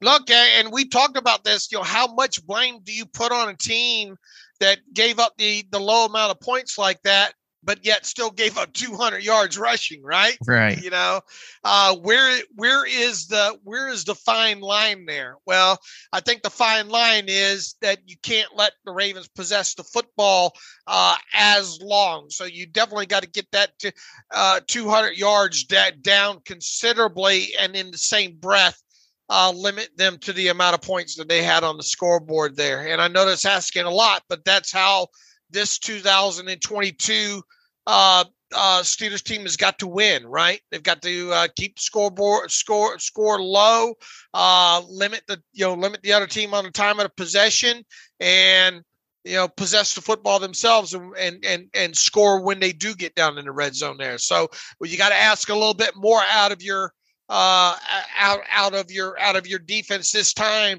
and not give up that 72 or whatever yard run it was to uh, to Dobbins. And what, what was what was the other explosive play in that game? You remember they did a good job overall. I thought in that game. It was really just the one. It was the right. 44 yarder by Dobbins, which you know was the the big play they had in that one. Right. Uh, they had uh, the 44 to Dobbins, 25 to uh the oh that deep one down the left side to uh DeSean Jackson for 25. And then they had another short pass to Robinson that went for uh, 23 yards. So they only had three explosive plays uh, in that game, but one of them was a double explosive play that we talk about, and then that double explosive play was followed up uh, with the with a short touchdown mm-hmm. run there. So right, uh, you know, you got to protect those blades of grass in there. I know to your point to ask a defense to basically hold a team to under, you know, whatever it is, 15 points, 16 points is is asking a lot, but both teams are rowing the same boat. I mm-hmm. mentioned earlier the Ravens are averaging 11 and a half points per game since week 13, yet they're 3 and 1. And even in the game they lost, they only held the Brown or they only allowed the Browns to score 13 points. And so they they won what 17 to 9 against Atlanta. Uh, they beat Pittsburgh 16-14, they beat Denver 10 to 9. And so both teams have the same mission run the ball and play excellent, you know, punch even above your weight type defense to keep that score down. Um, that's going to be the philosophy overall. So it's really no change, and, and both teams mirror themselves pretty well. And look, you know, in that first game, they held uh, Mark Andrews. Uh, I, you know, they'll they'll be lucky to hold Mark Andrews to two to seven for for two catches for 17 yards again. But if they can keep him I don't know, three or four catches, you know, 40 something yards. They did a great job on Robinson overall, uh, sans that explosive play there. Uh, he had five catches for 52 yards. Uh, it, it, it, it can be done, but you've got to have better gap. You've got to be more sound up front in that, uh, and they're not going to have Wormley. Remember, Wormley went down, right. I think that was the game that Wormley went yes. down in, and uh, he was playing pretty good football at the time there. So people not name, you know, we we expect a better game out of Cameron Heyward uh, than we had than he had in the first time. Uh, I think uh, uh, Highsmith and, and and Watt will be fine. It's what happens on that uh, on that offense. I mean, on that defensive line, uh, other than than, than Cameron Heyward, and obviously the uh, the linebackers getting in those gaps. That is the single big biggest key to this game is is uh, taking away the one dimension that they are pretty much on offense, and that's uh, that's running the football with Dobbins. Yep. Need Montravius Adams to play well. Need Larry Ogunjobi to play well. I thought both guys have been playing better. Uh, Ogunjobi over the last two weeks. Adams had a really strong performance against the Raiders. Those guys did not play well at all in that Ravens game. Again, no one did, including Cam Heyward, including the entire front seven. Um, but it, it, it's more than Cam Heyward. It is truly an 11 man job to defend this run game. So everybody has to, to do their job. Yeah, look, if we're talking about another Ravens win on Monday, it's because they've rushed for a hunt, another 150 something yards, and it's because Mark Andrews has, you know, six catches for 80 yards and a touchdown. Exactly. So let's flip over to the Ravens defense here. And while it's still a really strong and stout unit top to bottom, they are dealing with injuries, as we talked about Calais Campbell, Marcus Peters, not looking like they're going to play in this one. And to me, again, Campbell is the big name here. Peters good player, but Campbell, I think they're going to miss more because he is one of the rocks, one of the rankers, and uh, makes up, for my money, the best run defense in football. Yeah, yeah, it really does. And you know, I you you've got to you've as long as this game is close, you've got to try to run the football. I think in this, you, you, you really do, and you know that's something that they probably didn't do enough of uh, in that first game uh, with the closest, or at least not uh, successful enough. Uh, they have got to try to run the football up the gut. They have got to try to get their offensive linemen uh, out to the second level. Uh, and and and and on to Patrick Queen and Roquan Smith there uh, playing you this cannot be in my opinion a game where kenny pickett ha- has to drop back and throw 30 something times again you know it, sure. it, it, it, it, just can't be uh, we saw this team have a little bit of the success once Mitch Trubisky came into the game, uh, pushing the football vertically down the field on the outside. Uh, there's going to be, I think, opportunities to do this uh, with them uh, uh, in in in you know, they play a lot of zone coverage overall, but there are uh, situations where they that where they will be in man. So anytime that you get them in the man situation with those corners, Humphrey and who you know the, the kid on the other side is probably going to play in pay, place of, of Peters. That's when you probably want to go after them. Uh, uh, them, uh, their linebackers are educated enough to kind of read. Look, they they read they know what what the Steelers like to try to do with with with Pat Freiermuth uh, there. You need to mix that kind of stuff up uh, there. Uh, we talked about at the end of the game what the Steelers did uh, with, with with with with Connor Heyward, and uh, you need to show them some things that that maybe they're going to look for. But you have wrinkles on them. I hope that we're talking after this game, Alex, about oh look, they you know they've shown this the last couple of weeks, but here's what they did off of and it really fooled the Ravens in that because you're going to have to out scheme slash uh, out execute this to win this is going to be one of those 16 14 games i think. Yeah it's always low scoring it's always tight it's always coming down to the last final minutes that's just that's almost every single steelers ravens game that's the, the rivalry personified. I think when i look at this ravens defense not that it's a major surprise but you know, I, I, think about the inside linebackers of, of Smith and Queen, and those guys do not leave the field. I'm talking about both guys. I mean, they played 90% of the snaps the last three games in every single game. Third and 10, first and 10, two minute, doesn't matter. Those guys stay on the field, and as they should, they're, they're playmakers, and obviously their impact was felt in that first game. So, as much as we talk about, generally speaking, over the last couple of years, throw the ball middle of the field, throw the ball middle of the field. I don't want to do that in this game. I'm keeping the ball sidelines, keeping the ball away from six, keeping the ball away from 18 because those guys are just so athletic, so good in coverage, playmakers. And I'm trying to, I think really the boot game, play action game is going to be one of the most effective concepts to, to beat a pretty aggressive and fast flow Ravens defense.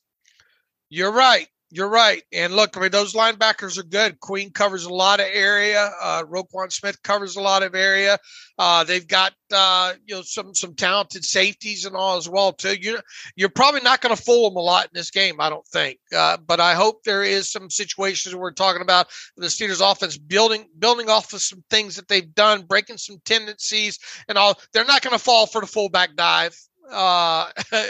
you know, uh, kind of situation there. I mean, where's the where's the will route uh, at. You know, uh, Jaylen Warren, get the get the ball in the hands of your running backs uh, out of Kenny Pickett's hands. You know, we we saw in this last game finally them start them start to use the running backs a little bit more uh, in the passing game. Uh, uh, you got to do that kind of stuff there. We we have got to see the Steelers have got to be the ones with the 120 or 130, 140 rushing yards in this game as well too.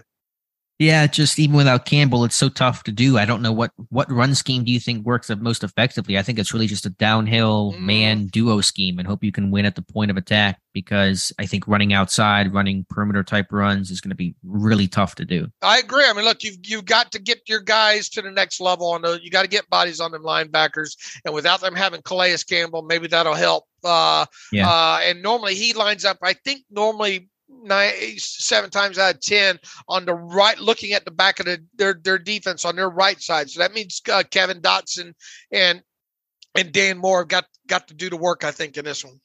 Yeah, and those guys are capable of being good run blockers, and they were against Carolina, I thought, for example. And so those guys have to step up in a big way and grow up a lot uh, in this game. But um, yeah, I, I, like I said earlier, I think they're not going to be fooled, but the Ravens are pretty aggressive, and, and they can be you're vulnerable to to biting on some of those boots, and guys get open in the flats. I have a cut up of that to my my uh, Ravens scouting report. So that's something I'll lead on sideline throws, um, maybe testing Brandon Stephens if Peters is going to miss. Those are things that we'll look at as well. Um, from a coverage standpoint, you know, and players have talked about this all week, and Canada spoke about it a bit as well.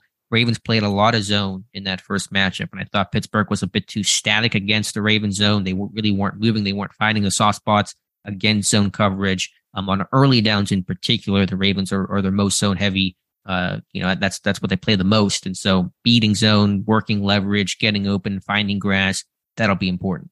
Absolutely. Uh, uh, I mean, they they are really really heavy.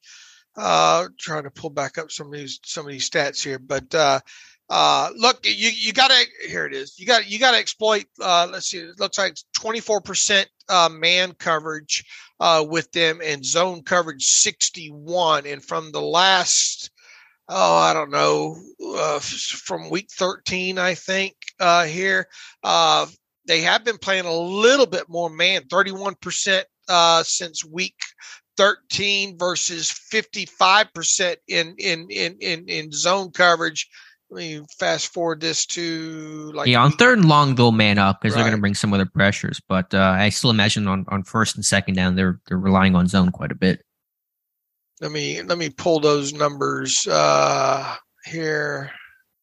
But regardless man or zone still got to win your matchup still got to uh, find space get open and quarterback's got to make a good read. Right. Do you have those uh oh, let's see in their zone is a variety of things. It's, it's some too high, cover two, cover four, cover six. It'll be a little less cover three, but they they do a good job rotating the coverage at the snap and, and safety spin down, and so you have to be able to read that on the fly. Yeah, I can't get this to start. Looked like first and second down uh, last couple of weeks. Well, let's let's slide it back to uh, week uh, beginning of the season here.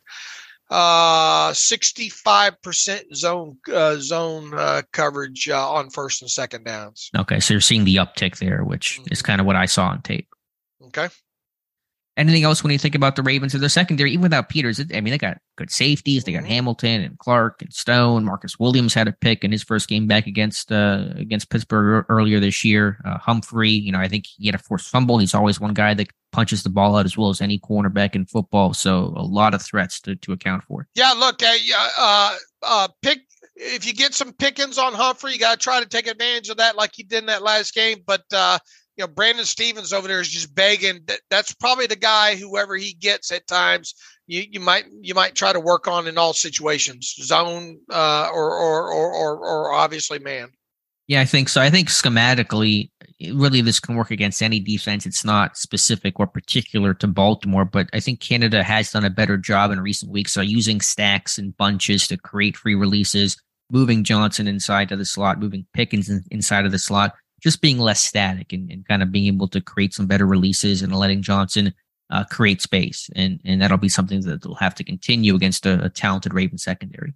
All right, special teams. Uh, need, need to see it play. Need need where's the plays been, Alex? We've been talking all season about uh, uh, special teams having to make a play.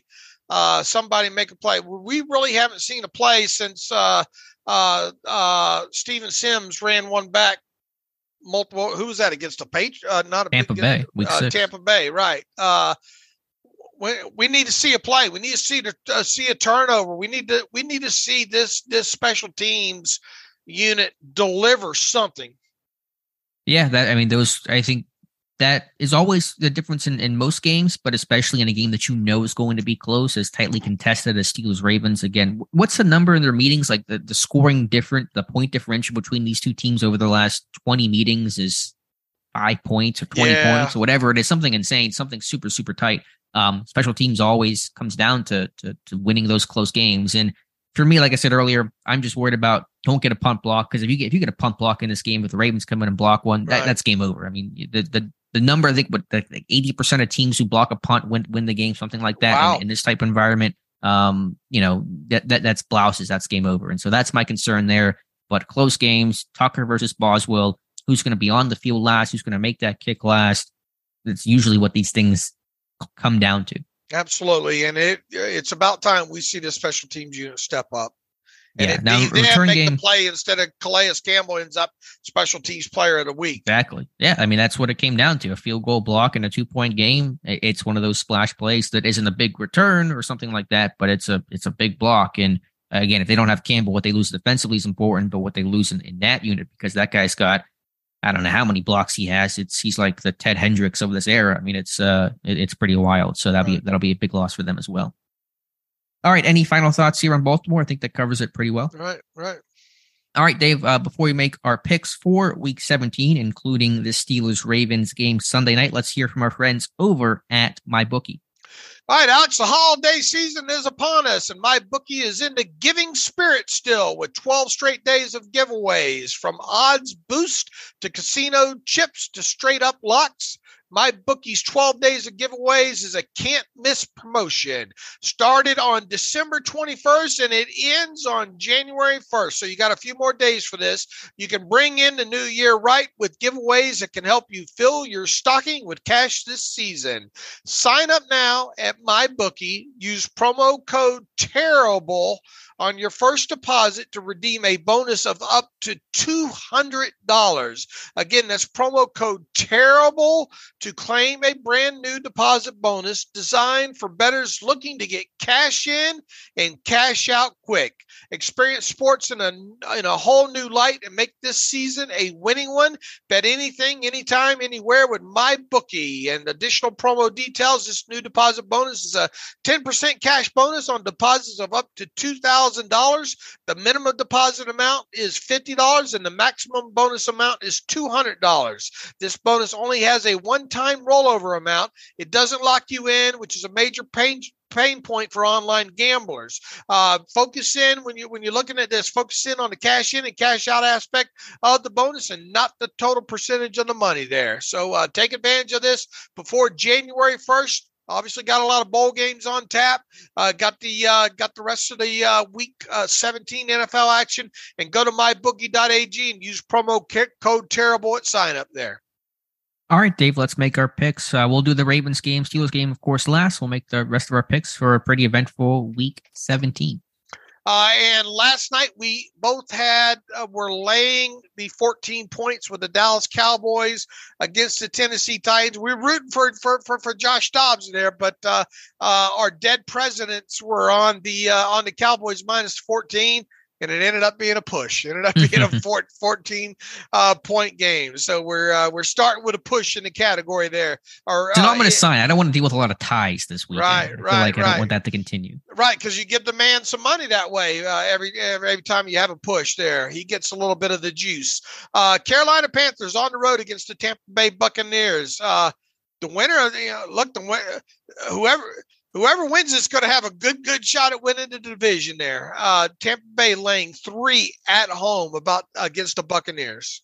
I mean, the Panthers ran for three bills against Seattle, so credit to them. But I think that Buccaneers' run defense has still been pretty sturdy. So I want to give the Panthers their their due and what Steve Wilks has done. But I'm going Tampa Bay.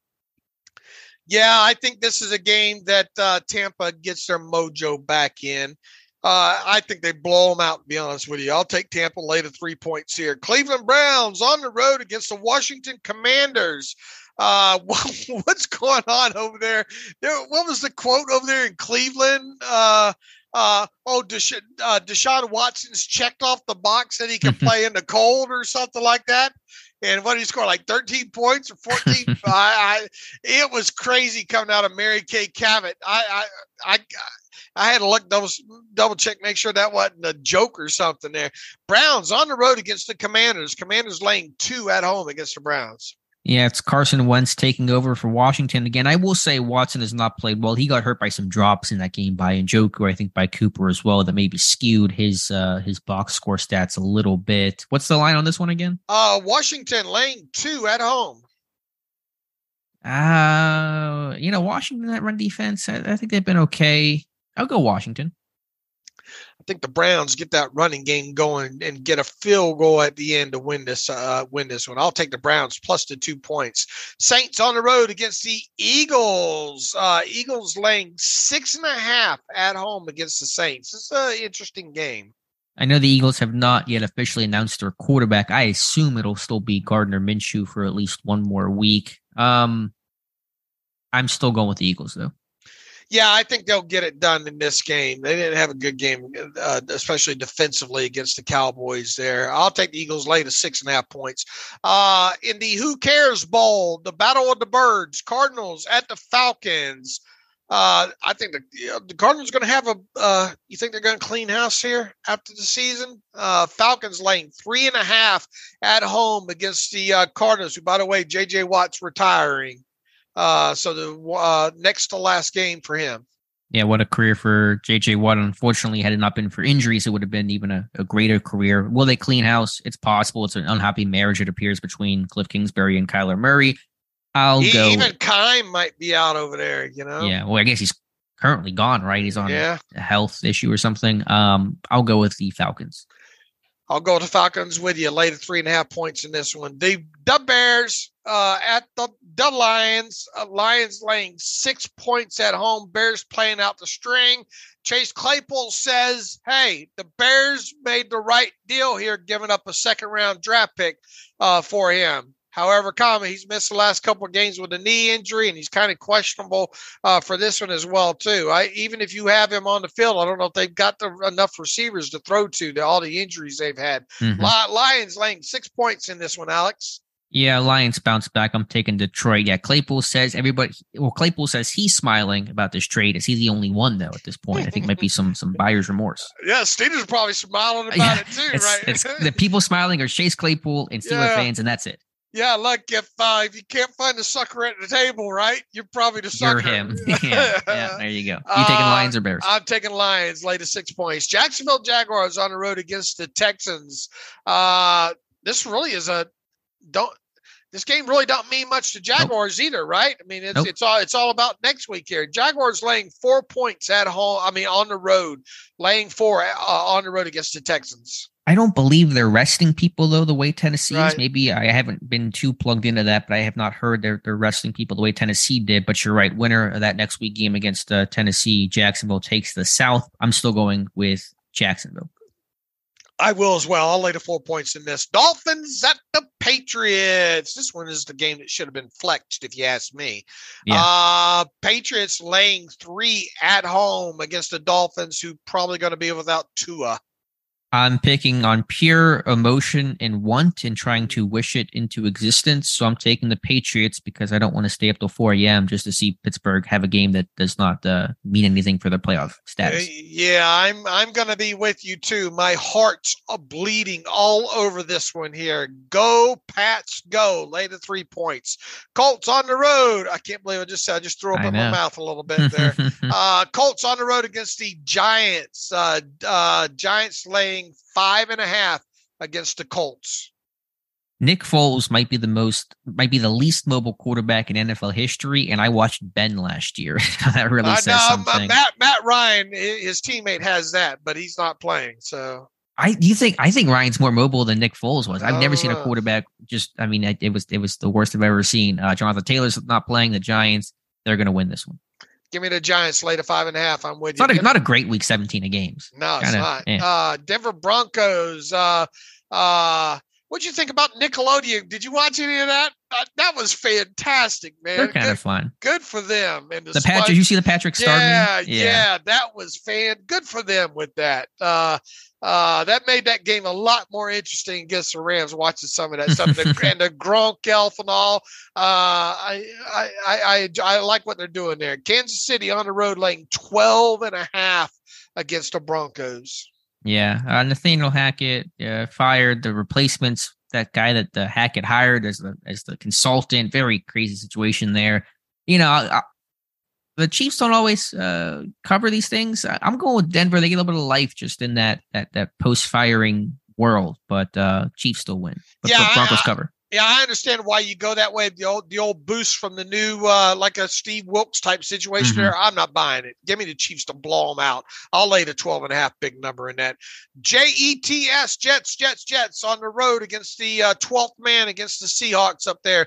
Believe it or not, the Jets are favored by one and a half on the road here. The Steelers really need a Seahawks win. Yeah, Mike White being back for them is a huge boost. Um, I, I'm not gonna wish this one into existence. I'm gonna go with the Jets. Wow. And if the Jets win this, uh, then the Jets would have to tie, assuming the Dolphins, uh, assuming the Dolphins uh, beat uh, the uh, uh, or lose to the Patriots, then we would be rooting for a Jets Dolphins tie in Week 18.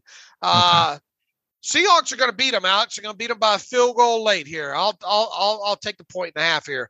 49ers on the road against the Raiders. Uh, they, uh, no car in this one. Uh, Hmm. for uh, uh, 49ers laying nine and a half in Vegas here.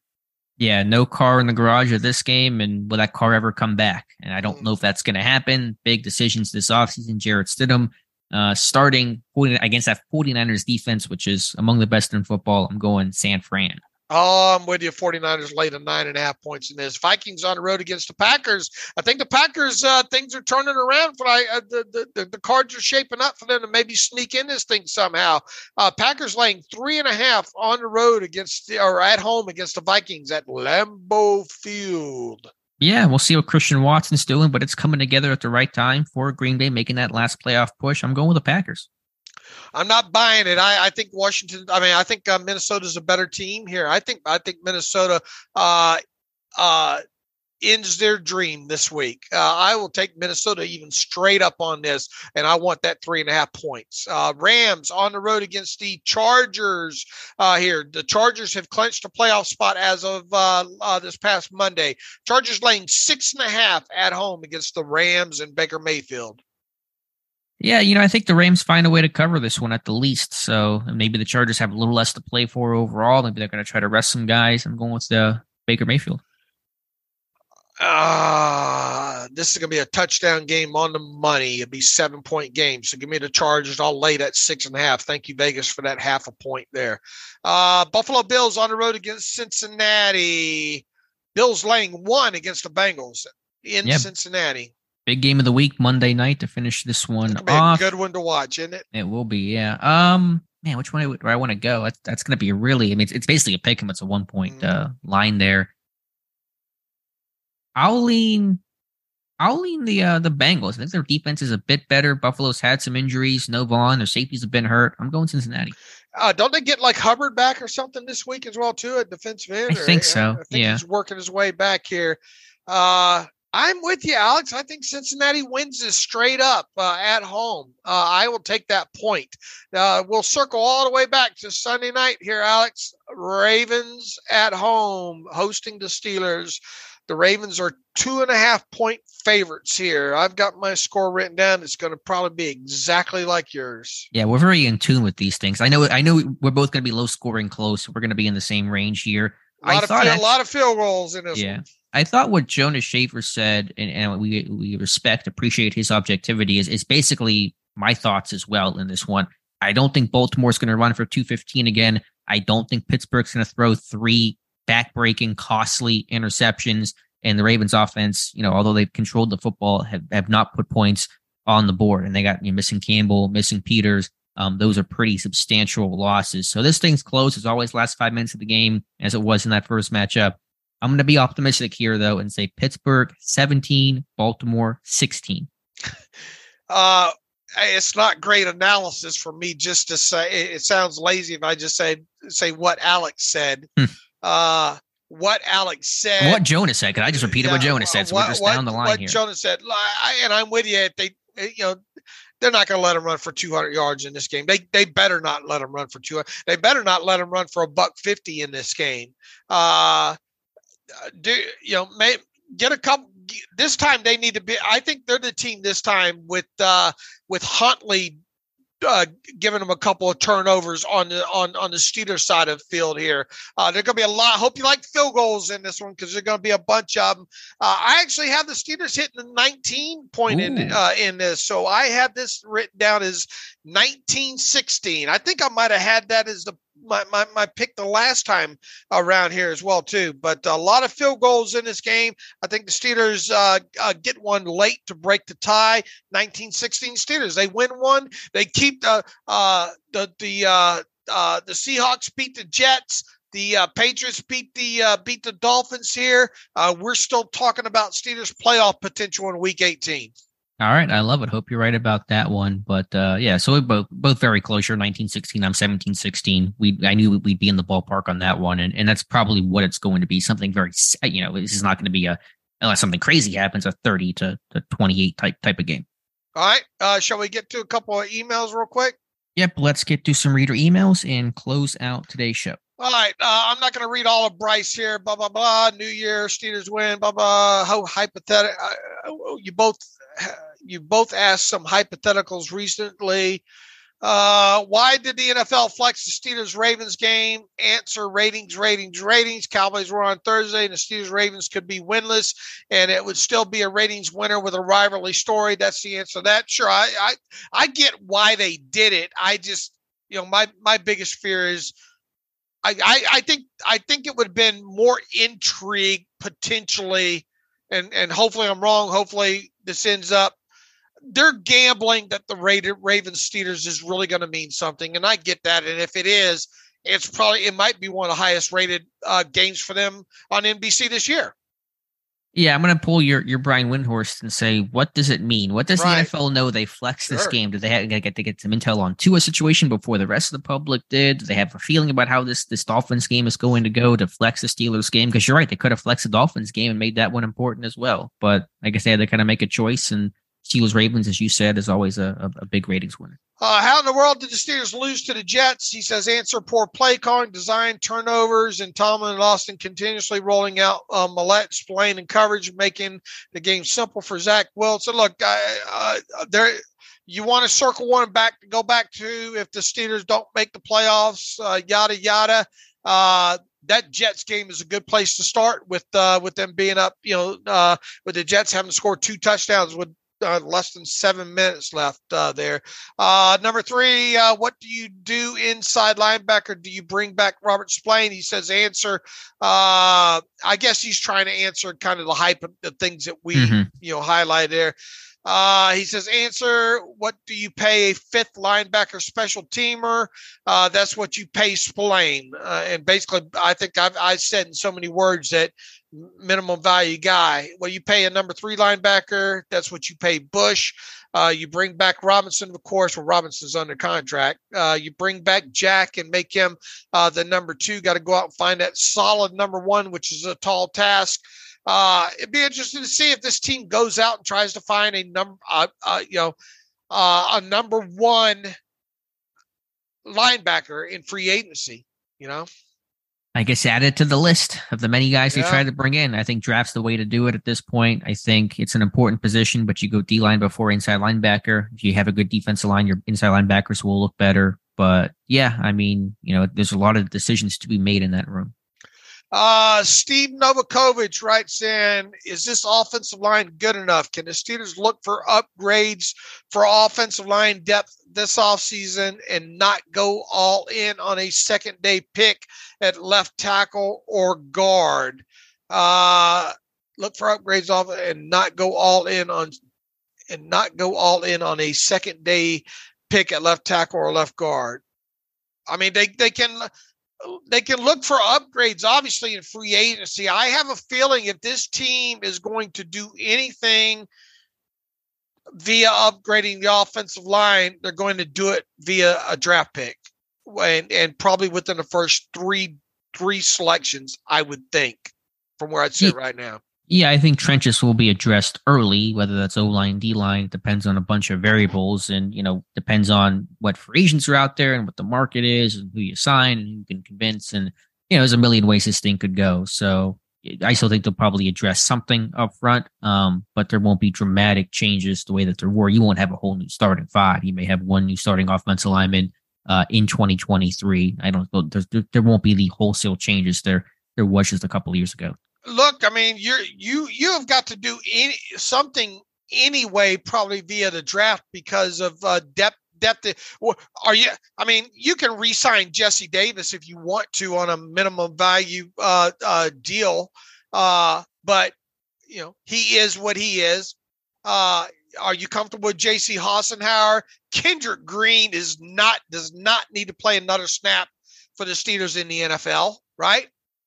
No, and I don't think he will. So yeah, there could be a Trent a, Scott. A, you, you got uh, uh, Myers boy, uh, uh, uh, Meyer boy, Trent Scott over there. Uh, they've got to do something anyway, just from a depth issue here via the draft. Yeah, or maybe a veteran Joe Haeg type of signing. I think they're going to add offensive line to some degree. To what level, you know, we'll have to see. Um, again, I just don't expect the wholesale changes to happen. Right. I, I think you need to address dress it during the draft at some point. Maybe even maybe even two of them. You know? Yeah, sure. You got extra uh, picks for for for sure. There. Oh, I mean, it's I guess it's not out of the question for them to go free agency route, but I would be surprised if they went another level like they did with James Daniel, right?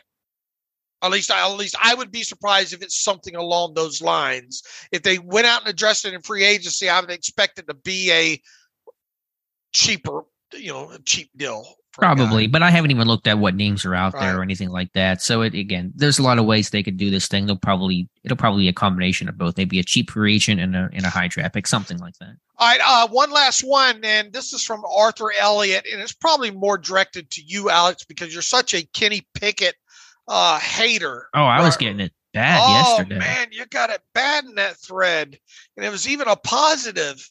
Yeah, it was uh, a positive video. I, I oh man, Arthur Elliott writes in David Alex watching the game live. It seemed to me that Kenny was really ripping it. How would you rank his arm strength in comparison to the rest of the NFL? And how impressive was it for him to be that effective in the conditions Saturday night? Hope both Alex and you had a great holiday. Thanks for that, Arthur. Look, there. He, there were a couple of those quick uh, slants and all and, and, throws over to you know shorter 12 15 he he was ripping it in those conditions. Uh arthur i will tell you this still. Uh i, I have got to see kenny uh, we, he can make the back shoulder throw to george pickens. We know that right alex? Yeah it helps that it's george pickens catching that because he catches everything but yeah right. he's got good accuracy and they have a good connection. I got to see the arm down the field still. I got to see the arm down the sure. field. That's that's where I want to see the arm still is down the field. Period with him. I, I don't doubt his arm. He really he was ripping some of those. I thought in the conditions and thought a good did did, did a good job. Uh, I think Alice Alex's analysis though in that video uh, that he did, he pointed away, and that was that off, uh, that out of structure play that we talked about, throwing back mm-hmm. to the to, to the middle of the field with with with with with, with Pat with Pat Freiermuth. That was fantastic. That was a play that got swept underneath the rug that people don't probably don't remember a key play in that game. Uh, however, comma it was that was a very uneven game for for for Kenny Pickett. Yeah, I mean people got really mad at me because I didn't put him on the winners list. Um, I, I, I, if you want to put him on there, I mean that's fine. Easy here because you're gonna get ripped. You know, I, yeah. I, I, I, I, took a, I just took the first bullet for you there. Because no, I, I appreciate I, that. I said, uh, it, and, and look, we have to.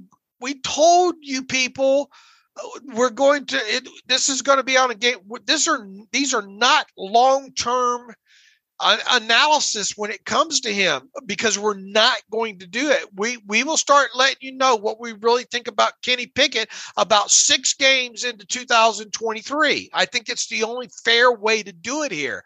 Uh, he was very up and down in that Raiders game. Now it mm-hmm. was mm-hmm. a grow up moment at sure. the end there for him to drive the football team down the field, get a touchdown pass in the middle of the field, yada yada, to play the Freiermuth, but it was a very uneven game for him. It is what it is, or was.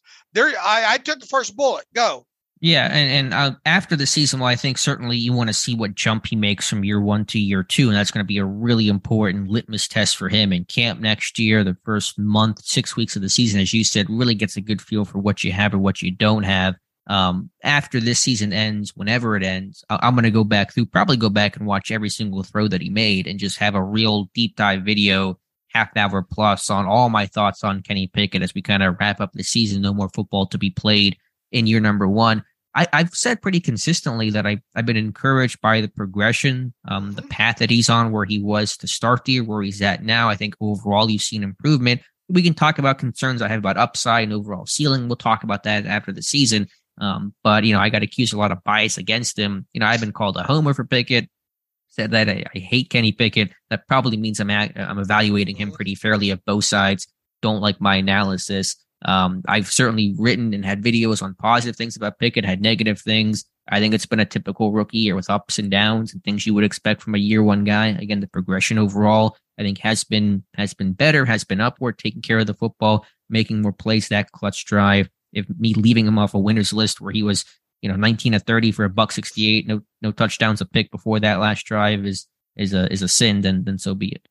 Look, I, his his adjusted net yards per passing attempt stat number is under five. In fact, I think it's under four point five. Okay, mm-hmm. uh, you are not going to win a lot of games in the NFL with that number. You and if you do, it's because you're going to have lights out defense. He has we the two things that we've talked about for and I I too think he's made some nice strides in some areas here. Look, he's unflappable. We know that. He's yeah. got he's got he's got ice running through his veins. However you want to you you, you want to term that. I'm not worried about the game being too big for him. I think he can still progress some in his game. But the thing that we've been talking about, Alex, is we've got to see the long ball we've got to see him put the ball in the end zone in the red zone. Those two things alone will help that, and, and obviously not throwing the picks. Those two things alone will increase that adjusted net yards passing attempt number up over six, right where he where he needs to be. But we still have got to see those two things, I think, before we can say, yeah, this this might be the guy. Right. I mean, and I'm not saying he can't. Sure we're not saying he can't be that, but we have not seen him until we see him do it. And, and people say, yeah, but it, yeah, but his offensive coordinator. Okay, fine. But at some point, when you're in the red zone, you got to put a football in the end zone. Yeah, at some point you're gonna have to have, have two touchdown passes in one game, and I understand it's a run heavy offense, and, and receivers haven't always made plays for him. We can go back and, and nitpick all that stuff, but those are the things that good quarterbacks end up doing. So, and, and you want to see a bit more outside of structure, and I get that mm-hmm most and, quarterback and he plays. did some of that in this last game. Right. That's what I'm saying. I want to see more of that. that like, that's why I made the video because I wanted the highlights and stuff and, and, and that we hadn't talked about too much so far when evaluating Kenny Pickett's play. And I get that most quarterback play, even from Mahomes and Josh Allen, is inside structure.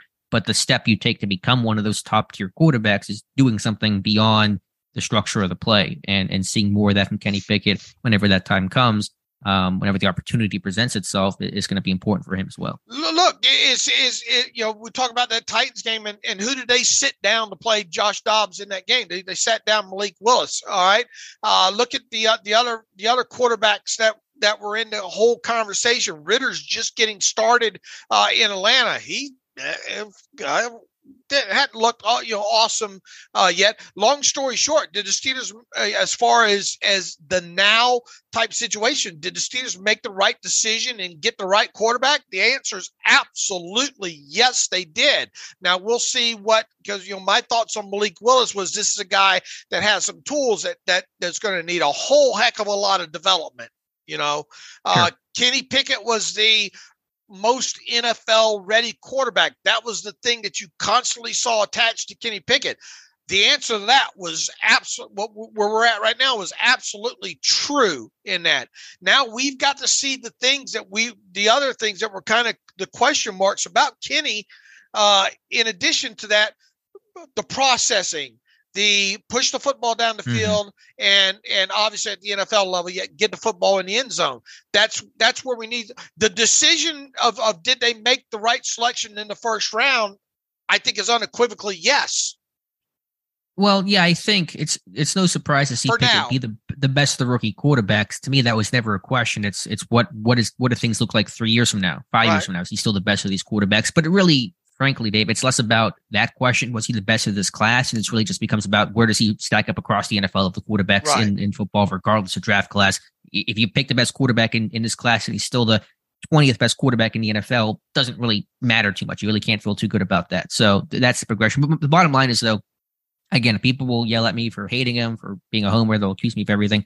I, I, I think I've been, I've said good things. I've said bad things. I think there's been some progression overall. I'm going to have a real deep dive after the season but I promise you, I'm not rooting against this guy. I'm not biased against the guy. I think I've been super fair and talked about good moments I, and bad moments. Yeah, yeah, I think I think so. And then that video where I got the criticism for, which is fine. I, am trying to engage and, and, and talk out the criticism, not not shielding myself from it. But I if I if I hated Kenny Pickett that much, I would not have made a video highlighting the positive plays that he made on that final drive. I just wouldn't have done that.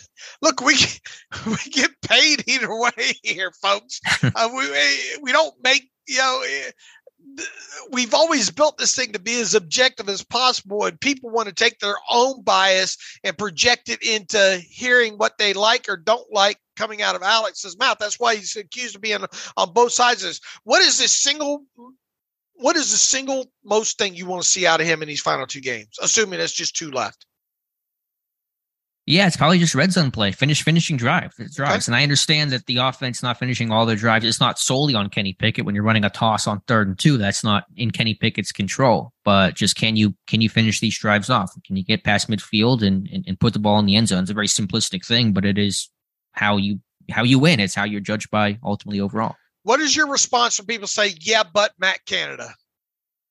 You know, to a degree, I understand that. And I've been critical of Canada as well, but you can separate the two. When when Kenny Pickett misses a wide open Diontae Johnson over the middle, that's not on Matt Canada, that's on Kenny Pickett. So it, it t- to talk about a big picture, you know, it gets him kind of in the, that that vague fog of well, what are we really talking about? When you talk about individual type stuff, you can really start assigning Pickett versus Canada, and sometimes it's on Canada, and sometimes it's on Kenny Pickett. But to to to to just have a a one sentence answer to, well, you can't blame Pickett, it's on Canada, then then that's not fair. And just in the same way you can't say, well, it's on Pickett, it's not on Canada, you know, it works both ways. So to, to talk in such vague terms without really getting specific about it doesn't do a lot for me. Look, I, you know, we're he started a lot of games now. We, uh, you know, we should start seeing some more of this this, this good stuff with him, regardless of, of where the who the coordinator is, and then obviously in first six games of next year. You know, uh, I don't. That's when I, I think we're really going to see what what he is and what he is. And I'll tell you this right now, though, and and you're not going to like it. Is you're not he's not going to win in the NFL with adjusted net yards per passing attempt number as low as it is now. Whoever you know, whatever you need to do, coordinator, whatever to get, you got to get that number up. All right. Yeah. No quarterback wins end, that number. End of story. That number does not lie. And it's under 4.5 right now. And that's absolutely for, for, for qualifying attempts in the NFL, that's last. Hmm. Um, my last thought on Kenny Pickett is, and, and maybe the di- disconnect of, of why I maybe I've been viewed as a bit more critical of Pickett than some others. At this point, Dave, in, in week 17, I don't really view him as a rookie anymore. This guy's right 24 years old, five year college guy, pretty ready coming out. He's played a ton of football so far. You know, I think everything before the bye, he kind of understood, A, they couldn't run the ball and there was so much on his plate and he was just, you know, just starting out his career. I was kind of grading on a curve a little bit, but I, have raised the bar some really since this bye week because a this run game has been better. There's been a lot less on Pickett's played. Um, the defenses have been quite as tough. They haven't been behind in games and trying to play catch up and, and really getting out of their game plan. So I think maybe I've been critiquing more than people like because I personally raise the bar and what I expect from Kenny Pickett more than than maybe what some others are. You don't you don't feel he doesn't feel like he's a rookie being trotted out there right now. No, I, not to me. Maybe to other people, but I don't really see him in that in that light anymore. Be- because he is, I mean, he is as cool as a cucumber. He, he, you know, uh, it's not, and it's never been too. From the moment he stepped on the field against right. the Jets, I have never thought to myself, "Man, that guy just in his eye, you know, there's something in there that that you know he, he it doesn't look too big for him at all, and it hasn't since snap one. Yeah, I mean, I wrote about a couple weeks ago that I said I don't know what kind of quarterback he'll end up being, but he's he's a great leader. He's already commanded the respect and the attention, even from rookie minicamp. You kind of tell the way that he approached things and talked about things. I mean, you kind of felt like, okay, this guy gets it. He's he's going to be one of those leaders, one of those dudes. Um, everything beyond that, we'll have to see. But yeah, I think you know he, he's definitely someone that the, the, the guys look up to and, and play hard for, and, and, and has their respect and attention. On the flip side, I, I don't want to see him have to throw the football 40, 40, 40 times against the Ravens. No, I don't. But another reason why I've been grading him maybe a bit, a bit harsher is because they, they have had a run game. They have not played from behind. They've been in these games. They've been winning these games. And so it's not like it's the Eagles game or the Bills game where you have no run game. You're down by 25 points at halftime. And what do you expect Pickett to do in those moments? So we, we, we're not we're not excusing other elements of this offense. They've been there required for this quarterback to, to have a better chance to succeed. And so I think, again, expectations raise when those things are there. I could sit here and we could, me and you could sit here and talk for another three hours uh, easily.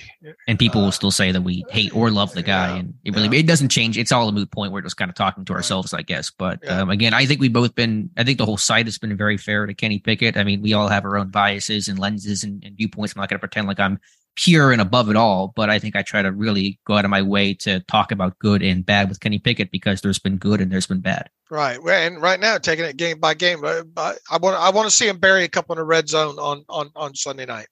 Yep, uh, me as well. All right, uh, we should probably get out of here on that note, right? Yeah, I think we ran a little bit long there, so sorry about that. But uh, good conversation. All right. Uh, in the meantime, you can follow me on Twitter at Steelers Depot. Follow Alex on Twitter at Alex underscore Kozora. If you are on the Twitter machine, shout out Jonas uh, uh, on, on, on Twitter and thank him for coming on. Uh, let's see, at Terrible Podcast on Twitter. Uh, email the Terrible Podcast at gmail.com if you want to get a question in. Uh, PayPal if you want to donate Go to SteelersDepot.com, hit the donate button up right, navigational bar, ad free version of the site, SteelersDepot.com, hit the ad free button as well too.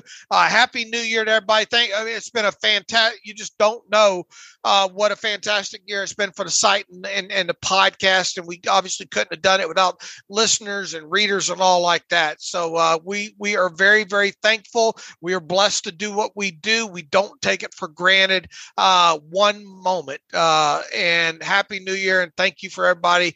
And as always, thanks for listening to the Terrible Podcast with Dave and Alex.